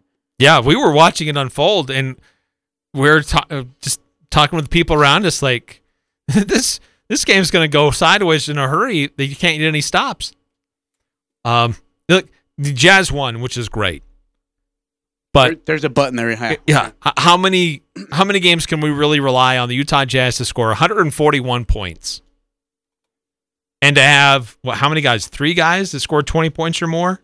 Uh, We're near yeah, to it? You're right. No, three. Gobert had 21. Conley with 20. Mitchell with 25. I mean, that's no, you're not going to get that every night. You're right. It is a defense, uh, a defensive problem. And I thought the defense in the first half was pretty good. Uh, they have a 20 point lead, and it just poof Gone. vanished. Yeah, it was gone A in a 43 heartbeat. point quarter. Yeah. Now Memphis started hitting outside shots. Uh, I thought Ja Morant was was Boy, better at is he finding other just a people. menace or what, Eric? You got to He was see. incredible. You got to see him live. Does it tell you how fast that guy is from court to court, baseline to baseline? watching him play, you you think that he has a different gear than everybody else. Like you'll see guys running down the court, and he just sprints by him like it's nothing. It's like, wh- why are those guys running so slow? It's not that. It's just Ja Morant's that fast. I do have one complaint, and and uh, speaking of Ja Morant, the I'm going to challenge Rudy Gobert at the rim with a monster hammer dunk, and then Rudy Gobert blocking him. I mean, shutting it down. But then the rest of the national media is like, "Oh, watch Ja Morant with all the courage and all the intensity to go after Gobert like that." If I were to go into a fight with a grizzly bear and I and, I, and I'm dumb enough to be like, you know, I'm gonna go fight this grizzly bear and just go one on one with him. Watch this, and then him pick me up with his right pinky and chuck me 327 yards into an ocean. Nobody would say, "Hey, what a great and courageous thing you did to go up against the grizzly bear." They would be like, "Hey, moron, try a different way." I'm okay. Look, didn't I mean? Did Ja Morant show some courage? Yeah. Was it stupid? Yes. We can say it was a dumb idea. It's okay to say that because that was a really dumb idea to go see Gobert at the paint and think you're going to go after him. Well, you know what he said afterwards? No. I'm coming back. I'll be back. Great. I mean, rack up the block account all he wants. Then. Gobert's like, okay, Yeah, really, really, right? like, uh, you want to? If you want to come do it. back, I'm here, man. let's do it. I'm not scared of you. Uh, I- well, one of the other things that kind of bothered me a little bit, uh, Clarkson had some bad turnovers and some bad decision making. Couldn't make the three either last night. Yeah, he had trouble with he went one of six from deep, went four of eleven from the field, sixteen points, uh, six rebounds. He only had one turnover. That's crazy. I thought he had more than that. Um, but just read wise, I just didn't think he was that great, and it's been a problem actually both games one and two. Again, final score 141 129 series split at one apiece. They play Saturday night. And then we go to an every other day schedule, which is just weird. Yeah, I, I, I thought the Jazz actually were a little better with the turnovers compared to game one. Mhm. Uh, I thought they were crisper. Uh, there were a few times with Donovan in the game, just spacing and understanding who needs to be where. Things were off just a little bit. Just, I mean, that's the nature of not playing with a guy for a month. Um, but uh, I, I thought actually the Utah Jazz played better with, um, you know, understanding where they needed to have the passes and how to do things. Turnovers weren't as bad uh, last night. Um, you know, Clarkson, he is a focus of their defense, but you know, six boards out of Clarkson, sixteen points. that's- I'll take that. I'm okay with that. But really, the the big takeaway. Well, there's two big takeaways: the difference of having Donovan Mitchell in your lineup, and you got to figure out how to slow down Ja Morant. I mean, he also Oh, had dude. he, he shot 20 free throws. Yeah. Yep. Uh, but two- that's his game. He's so athletic, he will attack the rim and he shoots on the way down, which makes it harder for a shot blocker. But he puts pressure on your defense at the rim, which as a Jazz fan and as a Jazz organization, you should be okay with that, with Yeah. Rudy Gobert being there. But it does open up potential to get Rudy into foul trouble if he's not if he's not careful. Uh, 4034 text into our ear- earlier conversation. Give me Skyview versus Mountain Crest over Utah State versus San Jose State. I'm not going to disagree with you. I, I mean, it's a Uh. rivalry game inside the Valley. It's It's you know, it's what you it's what yeah, it's what you're interested yeah, in. exactly. Like for me, I'd rather go see the Utah State game. Yeah. San Jose's an improving football team. They were a good team last year. Won Went to a bowl game. Utah State's going to be a better team this year, I think. I think that's going to be uh, the game that I'm going to watch. But I'm I can totally understand if you choose to go to the high yeah, school game. I mean, again, it's it's your it's your uh, selection. Two four one seven, one forty to one twenty to one twenty something is an all star game. No defense, or excuse me, an all star no defense game. it's not false. Yeah. Uh, nine four six three. Ja Morant gives me some young MJ vibes. Just those short jumpers and floaters, and the ability to spin and jump and stay in the air for an extra entire second longer than anyone else is insane. I hate the rest of the Memphis team, but holy cow, Ja is good and fun to watch. Who would you compare Ja Morant to? Oh man, that's a good question. I know this gets said a lot. Dwyane Wade is something similar, That's who I had, comes to my mind a little but bit. I mean, but but I feel like Ja Morant's speed was better than Dwyane Wade's. oh yeah, coast to coast. I'm, that's I'm trying to think who has this, who had the speed. Like Early Derrick he Rose. has he has Russell Westbrook speed, Dwyane Wade athleticism, and I mean, think of someone who's a smart basketball player. I just, I mean, who makes smart decisions on the court. I think of the MVP season of Derrick Rose. Oh, dude, that that's a good one. I mean, it, it looks like one. he hangs in the air longer than others. He he really doesn't, but it's because when he releases the ball, he shoots on the way down. Down, Uh, Alec Burks kind of does this Yeah. too. Um, and so a shot blocker is when you leap, they're ready to block when you're at your apex, and so their hand is moved out of the way, and then you're starting to come down. That's when you when he shoots the ball. I I think the the thing that the Jazz are looking at, and I think there were some comments on this after the uh, game last night with Coach Quinn Snyder, is like Ja Morant's not a great outside shooter. He uses his speed and athleticism to attack the rim. So when it comes to uh, pick and rolls and, and screens, force him to be more of an outside shooter. Yeah, absolutely. I mean that that's probably the one time we're okay with going under the screen. I mean, a lot of times you're, I mean, almost religiously you're told go over the screen. That's the one time I'd be like, just go under the screen. I mean, go under the screen. If he wants to drive on you, you already got some space to to give up. But then if I mean, if he doesn't want to take that space, and he wants to shoot. By all means, go. When uh, you you talk about um, the the rest of the team, Ja Morant versus everybody else on Memphis, like Dillon Brooks last night, every time he touched the ball, everybody was booing. Oh yeah, you could hear that. Yeah, when they did their, and uh, I'll even go earlier when they did the starting announcements, like when they're announcing the Memphis players, everybody's like boo, and then when they get to Brooks, everybody's like oh boo, you know, everybody's really into it. But when they announced Ja Morant, everybody's like, yeah, yeah, he's a good player. Well, that's what you get for headbutting Mike Conley, dude. You don't headbutt Mike Conley and then think everyone's gonna love you. Come on, Brooks. But I I was talking to my boys. Like I've been to Jazz games when the opponent, an opposing player, has put fifty on the Jazz, and people stood up and clapped, like it, because that's an impressive performance. And I we were talking like, is he going to get to fifty?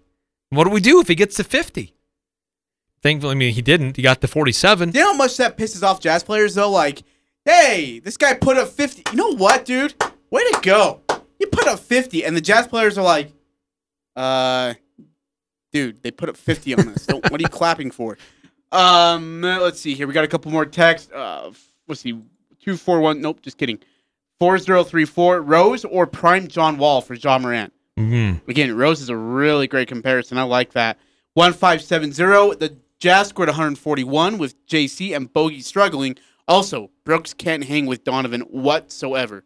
And I would Yeah. agree on both ends. Oh, he was. But Mitchell was talking smack. Oh, dude. he knew what was going on. And you you don't can't think- hang with me. I think Brooks knew that was coming too. Like when Donovan Mitchell stepped on the court, it was like, dude, no one holds a better grudge than Donovan Mitchell, and he remembers everything. So when he was like, when he came on the court, it was like, hey Brooks, I'm back. Yeah, I, I don't know that I would ca- uh, characterize Bogey as struggling. Um, he's only one for five from three, but uh, I thought that he did a good job of recognizing mismatches defensively on Yeah. him, and he'd back him down or he'd go to the rim. I thought Bogey had a pretty decent game. The, the shooting though, like you have him to spread the court for shooting, and he's going one of five. Eric, that's that's not great. No, but look, he's because of what happened to him earlier in the year. He's recognizing that when my outside shot isn't going down, I have other things I need to do to get offense going to help my team instead of just being a spot up shooter. So that that's what I love about how Bogdanovic has evolved as a player over the last six weeks. Because Again- as a team, the Jazz shot the three really well. Would they shoot as a team? 19 of 39. Wow. Again, final score 141 129. Jazz beat the Grizzlies. We split it one apiece Saturday night, 7:30 tip off Mountain Time. They then turn around and play Memorial Day. Is that right? I got to look at the schedule here. I believe I don't know if Yeah, Memorial Day at 7:30 on TNT. Okay. Oh, so it is more okay. TNT Memorial Day. All right. ESPN on Saturday, but then on TNT on Monday. And then it shifts uh, back to Utah on Wednesday, June 2nd. And they haven't set a time yet for that. I think they're going to wait to see what happens with the rest of the series. Yeah. In the NBA playoffs. So a game five will be necessary. Yep. But will how many beyond that will be necessary? we don't know. So Eric, I I expected us to get beat in one of these in one of these games. I didn't expect it to be game one. We win 141-129 against in game two. How worried are you though going through the rest of this series right now for the Utah Jazz? Going to Memphis, split at one apiece. Yeah, I think it's still a, a this is a, not a team to be overlooked at all. I mean, Brooks is that scoring option. He can be. I mean, he Yeah, struggled. He still good. had 23 points. Yeah, Brooks is It still didn't feel like it, but he had 23 points. Valanciunas proving to be a good big man who can not necessarily go toe to toe with Rudy, but pretty darn close. Mm-hmm. Um, and so, and when you got somebody like Ja Morant who can break down a defense and he's so fast, and all the attention is on him, and that's what really happened in the third quarter. All the attention was on him. All these other guys were like wide open. Um, and so, just with somebody with that level of talent and speed and ability, it it creates a lot of other things for other guys. So Utah still has to figure out a way to to to slow him down a little bit. And I think they they proved last night that Ja Morant can go off for 47 points and the Jazz are still going to win. Hey, is it so? Is that the key? Is that let Ja get what he wants and know he's going to get what he wants? Everyone else just contain it. Is that what you do the rest of the way? Well, I think they'll still try to play straight up defense with everybody else. But if if Ja Morant can't create for you, that team doesn't have a lot of other options. Yeah, that's a good point. That's absolutely a great point. Uh, other scores in yesterday's games: Philadelphia now has a 2-0 series lead over Washington, blowing them out by 25. 120 to 95 is your final score. Uh, New York gets a great win over Atlanta. That series is split at one apiece. I, I love vintage Madison Square Garden. And I would, and I told a friend this last night. In fact, I think I was out to dinner with Cody and a couple other people. I, I said this last night. I said, I think Kobe Bryant would have rather heard the chance that Trae Young was getting than the MVP chance. If he had to choose, he would have took the hate chance over the MVP chance just because I mean, so many people have got the MVP chant in New York, and even opponents. Michael Jordan got it, LeBron got it, Kobe got it, you know. But how many people get told, and I'm not going to repeat it, but get told from, I mean, how many fans were inside that MSG arena, inside of the mecca of uh, of of sports arenas in the country, and get told what Trae got told? And I think Trae fed off of that extremely well. I I heard that. Well, I saw they were passing around papers to say uh, Trae is balding, uh, and there had a few other chants that they wanted to uh, make sure everybody knew what what was going on. That's awesome. So That's yeah, so cool. great. And it, look, it's just this whole experience about it's so great having fans at these games again. Mm-hmm. and it's just a, a different level of electricity and excitement. And people talk about home court advantage. How much does it really mean in the NBA anymore? I think the biggest thing is that it helps those. We've talked about this. Those uh, rotation guys play play better. They get up a little bit more, and they have bigger games. And uh, it, it's it does make a difference. It absolutely does. And you know what? You said it two, three weeks before the regular season ended. You said home court advantage would matter with fans, and you'll see the effect. I didn't believe you. You can absolutely see the effect that fans have on the players' energy, both away and home teams. It, it's great. You are you are absolutely right. Tonight's games will be 5:30. Uh, Milwaukee, Miami, get it on. Milwaukee is just cruising in this series right now. They're up 2-0. Uh, Sam got a few minutes in in, uh, in game two. We'll see if they can uh, try to avoid the dreaded 3-0 deficit. Phoenix and Lakers are split at one apiece. That's eight o'clock on TNT. The nightcapper on NBA TV. Denver and Portland. That excuse me, that series is also split at one apiece. Eric, let me ask you. Excuse me. Let me ask you: Lakers, Phoenix, or Denver, Portland? Which series ends quicker? Ooh, uh, it might depend on uh, uh, Chris Paul's shoulder. Oh man, isn't that a bummer? Look, look their, their game the other night, not having Chris Paul available in the fourth quarter, that Phoenix Suns team just didn't really know what to do offensively. They didn't know how to run their offense. They're set. They just they had this deer in the headlights look. That Lakers defense was making it tough, and without that floor leader, that veteran who has seen a lot and understands really just how to run things and, and get everybody settled down, they really missed that.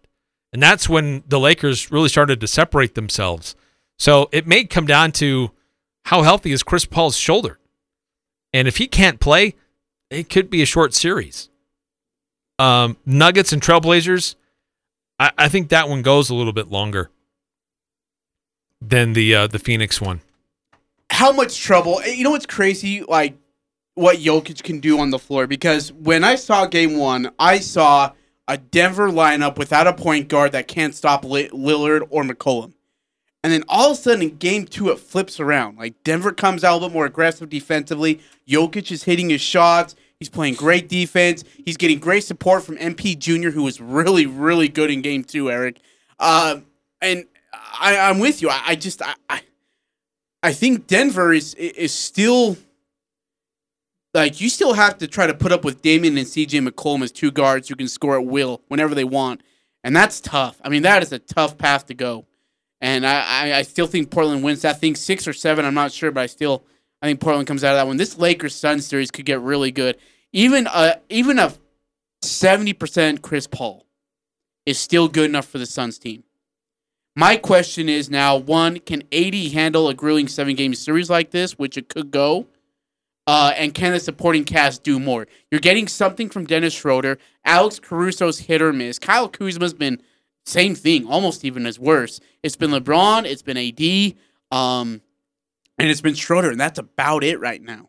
Uh, Andre Drummond's been good when he's not worried about the refs, but I, I, I think I think that series goes six or seven. It's full, and I think it's going to be a grinding series for for both teams.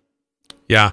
Uh, uh, and I'm with you. Anthony Davis came out and played with uh, with intensity and Yeah, purpose yeah. in game two. to be there. but he has a history of not doing that I'm every not sure- game. exactly consistent. I would totally agree. Consistency has been his biggest problem at all his career too. And it's not just the playoff; it is his whole entire career. But on the flip side, I would give that same criticism of uh, Booker. Booker for Phoenix, he had a couple periods where he was disappeared. He didn't Yeah. even know he was on the team. Yeah. Like, look, this is the playoffs, man. And I think, and and you know You're what? the number two team in the NBA. I was listening to uh, Dan Patrick, and, and they brought up a great point. They said with Chris Paul not being 100, percent Devin Booker has a chance to put something on his name, like, "Hey, I'm a legit player that I can be a threat." He has that opportunity. He needs to take advantage. of it. He can score. He can play. He needs to prove it, though. I need to see him prove it against a good Lakers team. That's what I want to see here. Yeah, I agree. Because there there were stretches where he he was on the court, but you didn't know he was on the court. Oh court. no, you had no idea. And Chris Paul's trying to, you know, put, you know, trying to be a playmaker and, and, and find open looks. And Devin Booker's either standing alone on the wing doing nothing or not setting a screen. Um, I'd like to see Devin Booker be more engaged, and the Suns need Devin Booker to be more engaged, without a doubt. Yeah, I mean he scored 31 in game two, But what did he shoot? but he was seven of 17. And see, it's not great. Uh, he was a minus 16 in the plus Oh. minus. Oh, Uh, just heck. there were there were long stretches where he just wasn't there, and when he was, he's a dynamic player. I mean, Oh, he's phenomenal. He made th- a lot of things happen for his team. He's phenomenal. You can't just disappear for a half. All right, we're going to take a break. Come back. We'll talk more NBA basketball. Plus, we have our pick six. That's coming up as well here on the Full Court Press. 1069 FM, 1390 AM, The Fan. The Preston Golf and Country Club is now taking registration for their summer junior golf program. These programs include an eight week long group lesson for beginner and advanced players, plus also a summer youth league that includes nine holes of golf each week, a treat, prizes, a PGA Junior League team, and small group lessons as well. Cost for the eight week program is $70 per child. Lessons start June 9th and are eight consecutive Wednesdays. Register by calling the Pro Shop at 208 852 2408. All groups will be taught by John Van Vliet, certified PGA professional. The Elements lunch menu is full of delicious items prepared with a personal touch at an affordable price. Elements wood fired pizzas and calzones are an excellent choice for lunch that include barbecue chicken, classic pepperoni, or the whiteout with garlic cream, parmesan, house ricotta, and fresh mozzarella.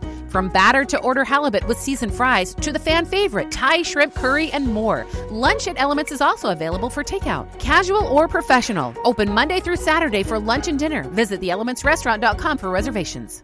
This is Jay from Daryl's Appliance. It's time for our annual spring event. This is an event 51 years in the making. Stop by this Saturday and save big on kitchen packages and GE appliance deals for the whole house. We just received in a new load of scratch and dents from Whirlpool and GE, plus a freezer blowout. Enter to win a drawing for a freezer and get balloons for the kids. Listen for the live radio broadcast Saturday. That's the huge spring event at Daryl's Appliance, where service always comes first. Daryl's West on Airport Road. This Keep it on the down low here. is the Dan Patrick Show. I think that they should do weight division, like boxing, heavyweight, light, heavy.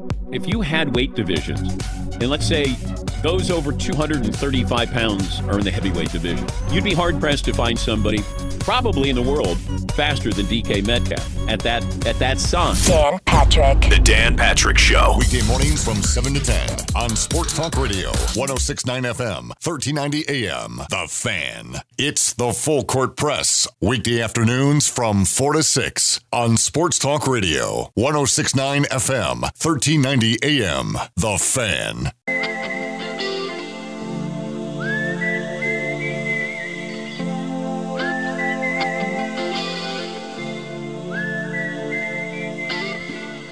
Full Court Press. Eric Frandsen and Amajay Salvesen, Cody Olton along with us for the ride. Thank you so much for being a part of it as well.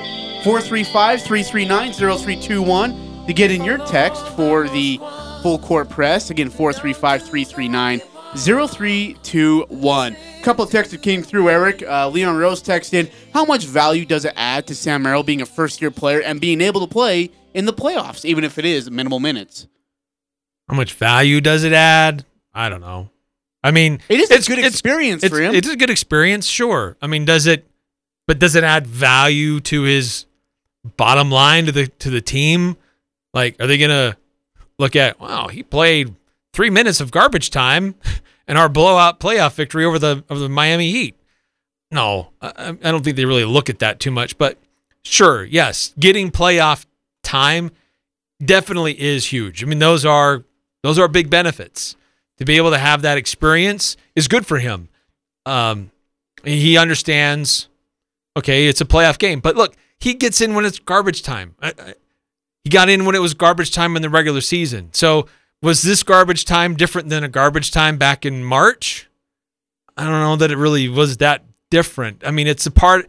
He's part of the team. He's part of the experience and the practices and the behind the scenes and the prep. And uh, how does he do in improving his game? And does he does he get more minutes than just in garbage time? Yeah, I think that's his goal. Does Okay. showing up when it's a thirty point blowout for the last couple of minutes? How much value does that add to a player? I don't know. How much does it add when it the same situation played out on April? But sure, it's great that he got in, made a shot. He's doing something. So it's it, yeah, good for him. happy for him. Absolutely. 1570 about the popcorn incident last night with Russell Westbrook. He's walking in the locker room with a limp ankle. A fan dumps popcorn on him. Uh, he has been banned from all games, including all events within Wells Fargo Arena. Uh, 1570 text in. The popcorn incident was not great to see, and I hear all this talk about these fans should be punished, and that if, if the shoe was on the other foot and all that stuff, but why wasn't there a bigger issue with James Harden smacking the phone out of a Jazz fan's hand?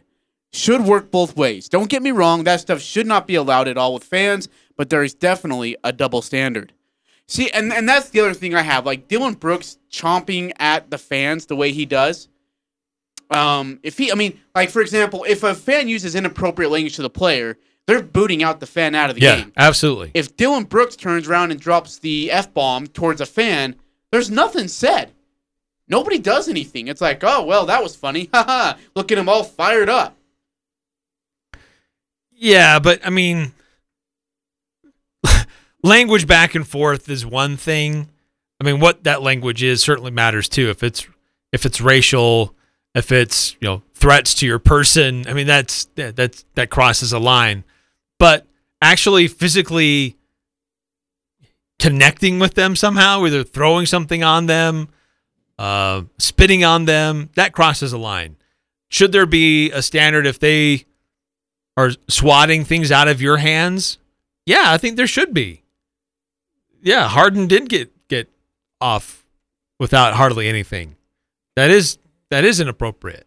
Yeah, I, and, and I would agree. I mean, it's not like the fan like jumped in front of him and wouldn't get out of his way, and he's sticking his phone in his face. Yeah, it was He's to the standing- side, and he's just holding his Yeah, phone. He's in his chair, sticking his phone out, just recording him as he walks by.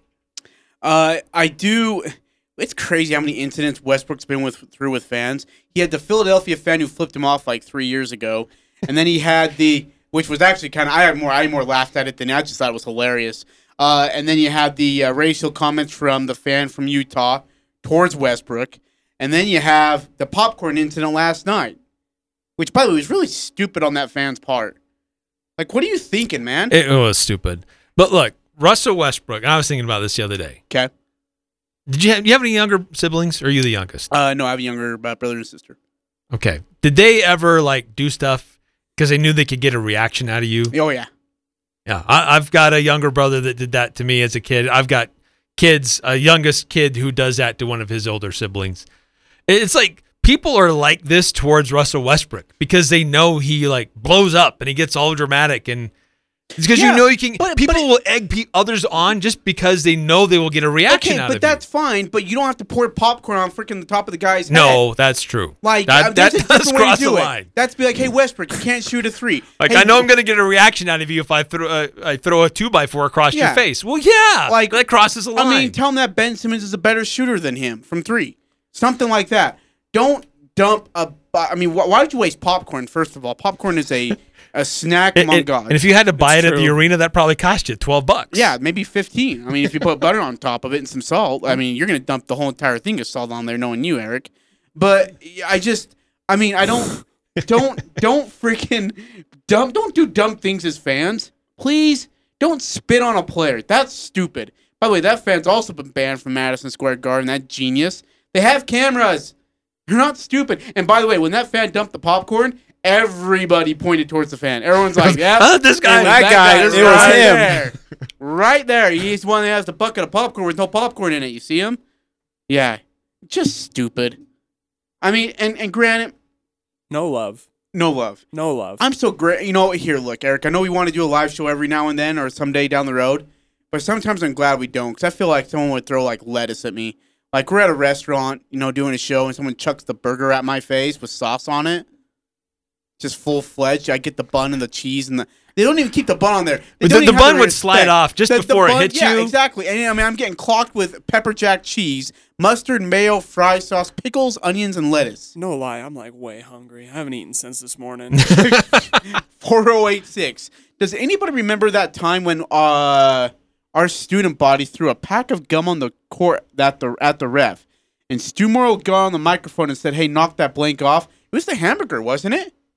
Was it a hamburger? Yeah, it was a hamburger. Wasn't it in the I can't remember. It was- was I too young? May, I don't know, 4086. Maybe help me out here because I may- maybe this is a different incident too. I think it was in the Hawaii game in the NIT when I think it was Tony Brown's last game as an Aggie, and someone chucked a cheeseburger on the floor, and he grabbed the mic over and said, "Hey, knock that sh- off."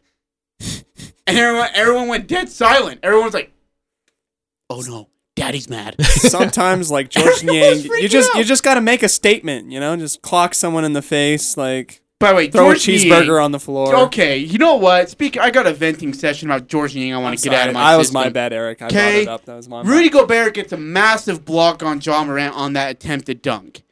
Out of all the people's hands it could have landed in, it lands in the freaking Italian medallion guy's hands, and he throws up a contested three from like 32 feet out.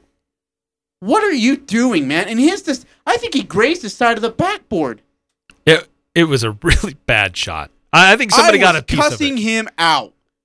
I was like, "You moron!" Because if he hits shoot that, shot, though, that Oh, place like the Oh, roof yeah. would Oh, there you go. explode. But he ain't hitting that. Jordan Clarkson's hitting that.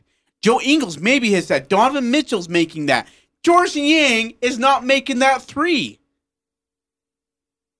No. Gal. Dude, that it's crap like that, Eric. it's crap like that that just makes me live. And in fact, some uh, someone had tweeted out because I was six minutes late.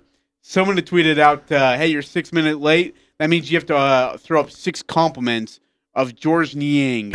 and I was like, "That's that's not happening. Uh. I I can't do this." Uh, that's great. Uh, let's see, nine four six three.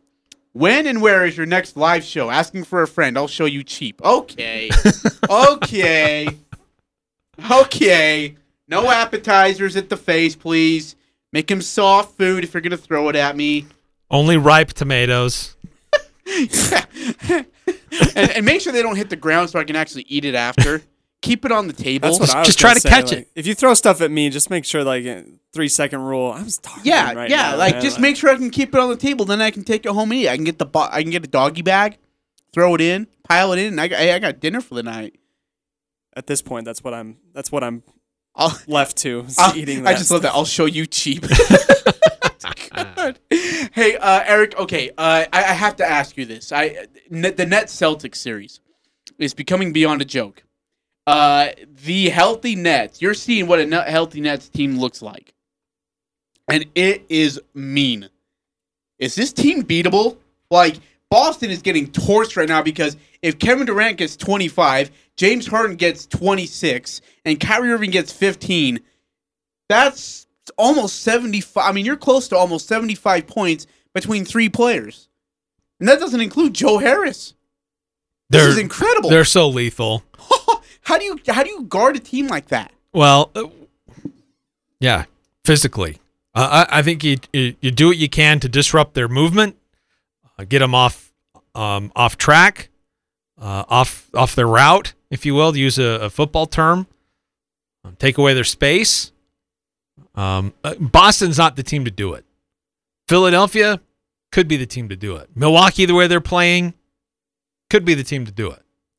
Oh, oh I don't know. They're tough. Oh. Uh, it'll take a, a big concerted It's incredible. physical it, though? defensive effort. It's amazing watching those three on the court. It's like, oh, that's what it looks like, huh? Yeah. Jeez. Uh, 408. See, 408. Well, and what's disappointing is they've known this. Yeah. And they've just been casually going about it. yeah, just Yeah. it's a term I want to use but I can't on the radio. Uh, just you know, uh, squandering away the regular season because they don't care. Yeah. And just get the three of us together in the playoffs and we'll be And fine. we'll be fine. It worked. 4086. Maybe a hamburger. What about the time we were playing Boise and some Yahoo threw some Gossner's milk on the court, resulting in a Boise player tearing his ACL? What? I didn't know this. I don't remember that. I don't remember that at all. Dude, that is, I mean, I mean, there used to be times at Utah State where people would stay standing and they'd clap until the first basket were made, and then that kind of evolved to then they'd throw toilet paper up into the crowd, but sometimes it would go onto the court. They'd have to stop the game to clear the court, and then it became like this routine that people would throw crap onto his the court. Yeah. Uh, 6891. Sorry, off the subject, but do you know if Hawaii is coming to town for football this year? Nye- No, I don't think we play Hawaii this year, right? If I'm, oh, we do play. It's at home because we don't go to Hawaii this year. I think we go in two years, if I'm not mistaken. Uh, That, that's just a television. I thought it was on here. Yeah, it's not on there. I think that's gonna be on Hawaii. Um, I'll. Yeah, I I believe they do go to who or no, they excuse mean, Hawaii does come here. They do October thirtieth, Halloween Eve. We got Hawaii at home. Nice. Uh, let's see, five seven six three. Hey, George Yangas has a three point percentage of, or excuse me, three point make percentage of forty two point five on the season. Just saying. It's true. Okay, you guys just calm down. He was 50% last night. I'm gonna slap you. Don't encourage our listeners. Why do you do that? He had one really bad look, and it was that one. It was I a- think somebody it was got a, a really hand on horrible it. time to shoot it. I think too. somebody got a hand on it because it was Oh, so bad. I don't care. Two four one seven. Boston is not as good as their record. Let's see what they do against Philly. Yeah, I agree. Boston is a sinking ship. Four zero eight six. Uh, yes, we are. I think it's in reference to the Hawaii. Yep. Uh, six eight nine one. Oh, thank you. Yeah, no, you're welcome. All right, we gotta take a break. We're gonna get to pick six. That's all coming up next here on the uh, 106.9 FM, thirteen ninety AM. The fan. The Preston Golf and Country Club is now taking registration for their summer junior golf program. These programs include an eight-week long group lesson for beginner and advanced players, plus also a summer youth league that includes nine holes of golf each week, a treat, prizes, a PGA Junior League team, and small group lessons as well. Cost for the eight-week program is $70 per child. Lessons start June 9th and are eight consecutive Wednesdays. Register by calling the Pro Shop at 208-852-2408. All groups will be taught by John Van Certified PGA professional. Here's Chad, the lawn doctor, with a tip for your lawn. Summer temps are here, the grass is seeding out, and the lawns have gotten stressed. With that being said, we'd like to introduce our new two service soil enrichment program to help increase the size and number of roots in your grass, which allows the plant to better use both the water and nutrients that are there, improving the health of the plant and helping the stress of this time of year. Fertilizer, weed, and pest control. Call the lawn doctor at 753 Lawn or go to lawndoctorcashvalley.com. Cache Valley is absolutely beautiful. It's always fun to be outdoors. And now is the time to let the allergy clinic inside the Cache Valley Hospital help with venom testing for spring and summer. The allergy clinic offers testing and treatment to life threatening stings from honeybees, yellow jackets, white faced hornets, yellow hornets, and wasps. Independent physicians Benyon, Blotter, and Robinette offer Cache Valley a full time allergy clinic in two locations Providence and inside the Cache Valley Hospital. The allergy clinic accepts most insurances, including SelectMed. Call the allergy clinic at 753 7880. 753 7880. The Al Sporting Goods Outdoor Expo is going on now. Many bike shops have no inventory. Your Al Sporting Goods has thousands in stock and ready to go, including the hard to find e-bikes. Bike tailgate pads, 79 bucks. CamelBak hydration packs and bottles up to 60% off. Clothing from the best brands like Nike, North Face, Patagonia, Kuhl, Columbia, Roxy, and Billabong. Al's is lifetime basketball hoop headquarters. Every hoop is on sale. Lawn games like KanJam, Spike Ball, and Crossnet. Doorbusters like Mummy sleeping bags, 20 bucks. Blackstone griddles, 39.99. It's the Outdoor Expo at Al Sporting Goods, 1075 North Main. Every sport, every season. There's a lot of strain on various industries right now. Supplies stretched thin as demand is at an all time high. If you are building or remodeling and are looking for ideas for stone to face your home, it's crazy. Coldwater Stone and Tremont and Castellite and Logan want to take that frustration and challenge away from you. They are a local homegrown business with stone products made by Coldwater and sold by Castellite. Stop in and make your choice today for brick, block, rock, paver, and tile. Go where the pros go. Online at castellite.com.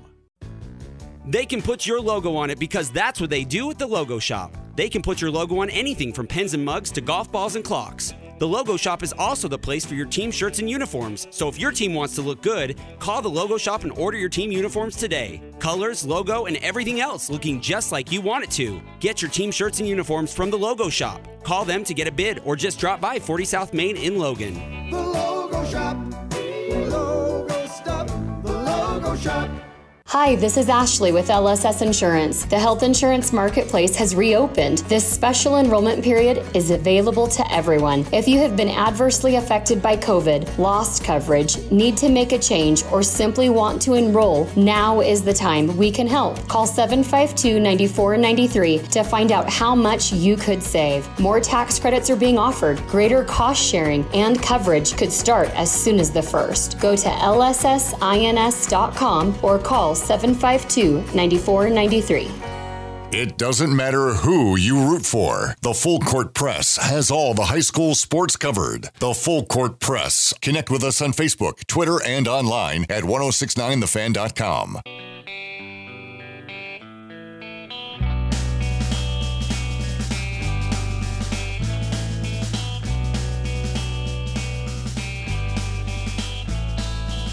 And, and the crazy part about that, Eric, is because here's the difference between last year. He's getting reps. Jordan Love is actually getting reps in practice. So now it's not like, well, who the crap is this kid? It's, oh, this kid can make a throw. Oh, this kid can play. Oh, see, look what happens when you actually give him live seven on seven action. And when you can actually have a spring to help develop him. Oh, God, yeah, it makes Yeah. a difference. What do you know? We're just commenting the ESPN lead story on their NFL page is uh, about Jordan Love and showing signs of progress. So uh, great that look, this is his time. He needs to uh, take advantage of it, and looks like he is. Yeah, as he Uh, should be. Last year, because of the pandemic, he didn't have the spring development. Uh, he came in in the fall, and it's just we got to go for games. We got Aaron Rodgers. Let's just go, go, go. And then all this craziness over the last uh, two months. Jordan Love's just on the sidelines, like I just want to play. Yeah. And so now he's getting opportunities to practice, and I think it's helping kind of calm things down in Green Bay. Exactly. Maybe even giving a little more ammunition to that front office, like you know, this Jordan kid. Yeah. Okay. Aaron, you wanted to go? Great. See you later. Yeah. All right, time to get to our pick six. You all know the drill. Three, uh, actually, we have nine lines. Pick six plus a field goal. Our uh, producer Cody will participate. Uh, I won on this last week, so I get to uh, choose. You won. I won. I lost. You lost. Yep. Uh, so I'm going to go this route. Cody will choose first, and then Eric, and then me last on the choices. On I the will- picks. I will choose the questions first. No, you you have to by choose your answer first. Oh, okay. Well, then I'll do your guys's. Okay. Okay. All right. Um, let's go here. I don't know. I don't remember whose was whose. So sucks to suck if you go first, I guess. uh, game three. Uh, Brooklyn over Boston. Uh, Brooklyn is 15 and a half point favorites. I'm setting the line of 15 and a half. Brooklyn over Boston in game three. Cody, over under. Uh, I'm going over, as in Brooklyn will beat them by more than 15. I'm gonna go under. I'm going to go over. Brooklyn still wins, but Yeah. it'll be first game in Boston. They'll have a little bit of emotion. I'll try to keep it close. All right. Uh, game three. Uh, who will have more points, Luka or Leonard? Um, I'm gonna go and say Luka will have more points. That's a good one. Based on how he's playing, I have to take Luka. I want to say Leonard. I do, but I can't. Yeah, it. I mean, it's in Dallas, dude. I'm taking Luka. Yeah. All right, and then we got a plus, uh, an over under on the plus minus on PG 13, Pandemic P versus Dallas. Um, I'm gonna go. You know what? Well, what's the line? It's it's three and a half. Sorry about that. Three and a half. I'm gonna go over. So by saying over, it would be better than a three and a half. Better, Better than, than three and a half. Better than Yeah. three and a half. Yep. I'm gonna go under. I'm going to go under as well. All right. All right, moving on here. Uh, Aj, you're going to be answering these ones next, okay? Okay. Uh, George Niang, three pointers set at two and a half over and under. This next game, Saturday. That's a good line. Over. I don't know why. I'm going to go under. Eric? I'm gonna go over. Over. All right, Yankees home runs versus the Tigers series. Line Ooh. set it at 11 and a half, Aj. How many games? It's a series. It's three games Three game series. in Detroit. Detroit doesn't have great pitching. 11 and a half in a three game series? Yep. I'm going to go under. I too will go under. I'm gonna go over. Hey, on that George Niang uh, threes, is that made or attempted?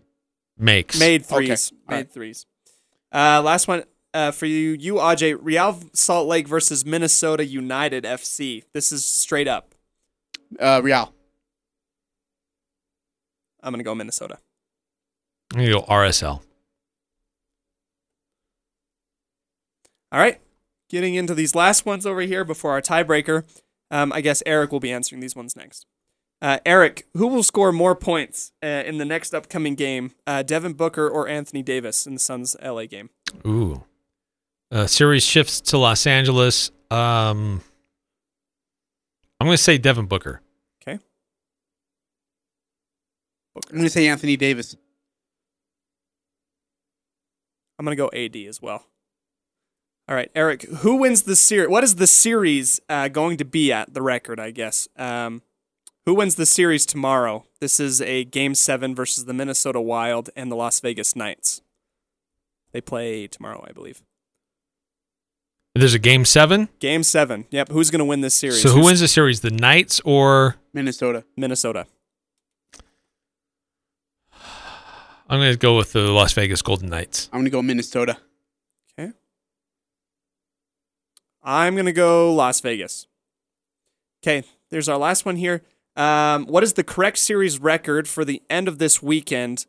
Um, for the Denver Portland series, they have two games this weekend. The series is tied one to one. Ooh, good question. Hmm. Uh, I'm going to say it'll be two two. Okay, Aj. We're in Portland, right? Yes. Yep. Yeah, I'm gonna say two two. I'm going three one Portland. Ooh. Okay, and then here's our tiebreaker before we head off the air. Um, next game between Philadelphia and the Wizards. Uh, Philadelphia is favored by six and a half points. You taking the over or the under? Eric. Over. Under. I'm going over. All right, boys. You got 50 seconds. Uh, that was fun. Probably gonna lose. I don't feel really confident right now about my picks, to be very honest. with Those were you. good questions. Yeah, those were good. Like last week, I'm going to uh, run away and not be around to find out my results. Oh yeah, you won't be here, huh? We'll send some loan sharks after you.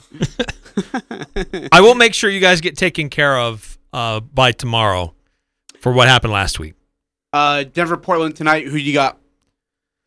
Uh, I, I think I think Portland Me too. equals it or gets back on track a little bit. Yeah, me too. I It's in their home. They'll have. I don't know how many fans they are, they're going to allow there though. I don't know how many fans they're allowing in their game. But I think they come out with a little bit more fire. All right, come back with uh, Friday of the full court press tomorrow. Thanks for listening. Bye. Well,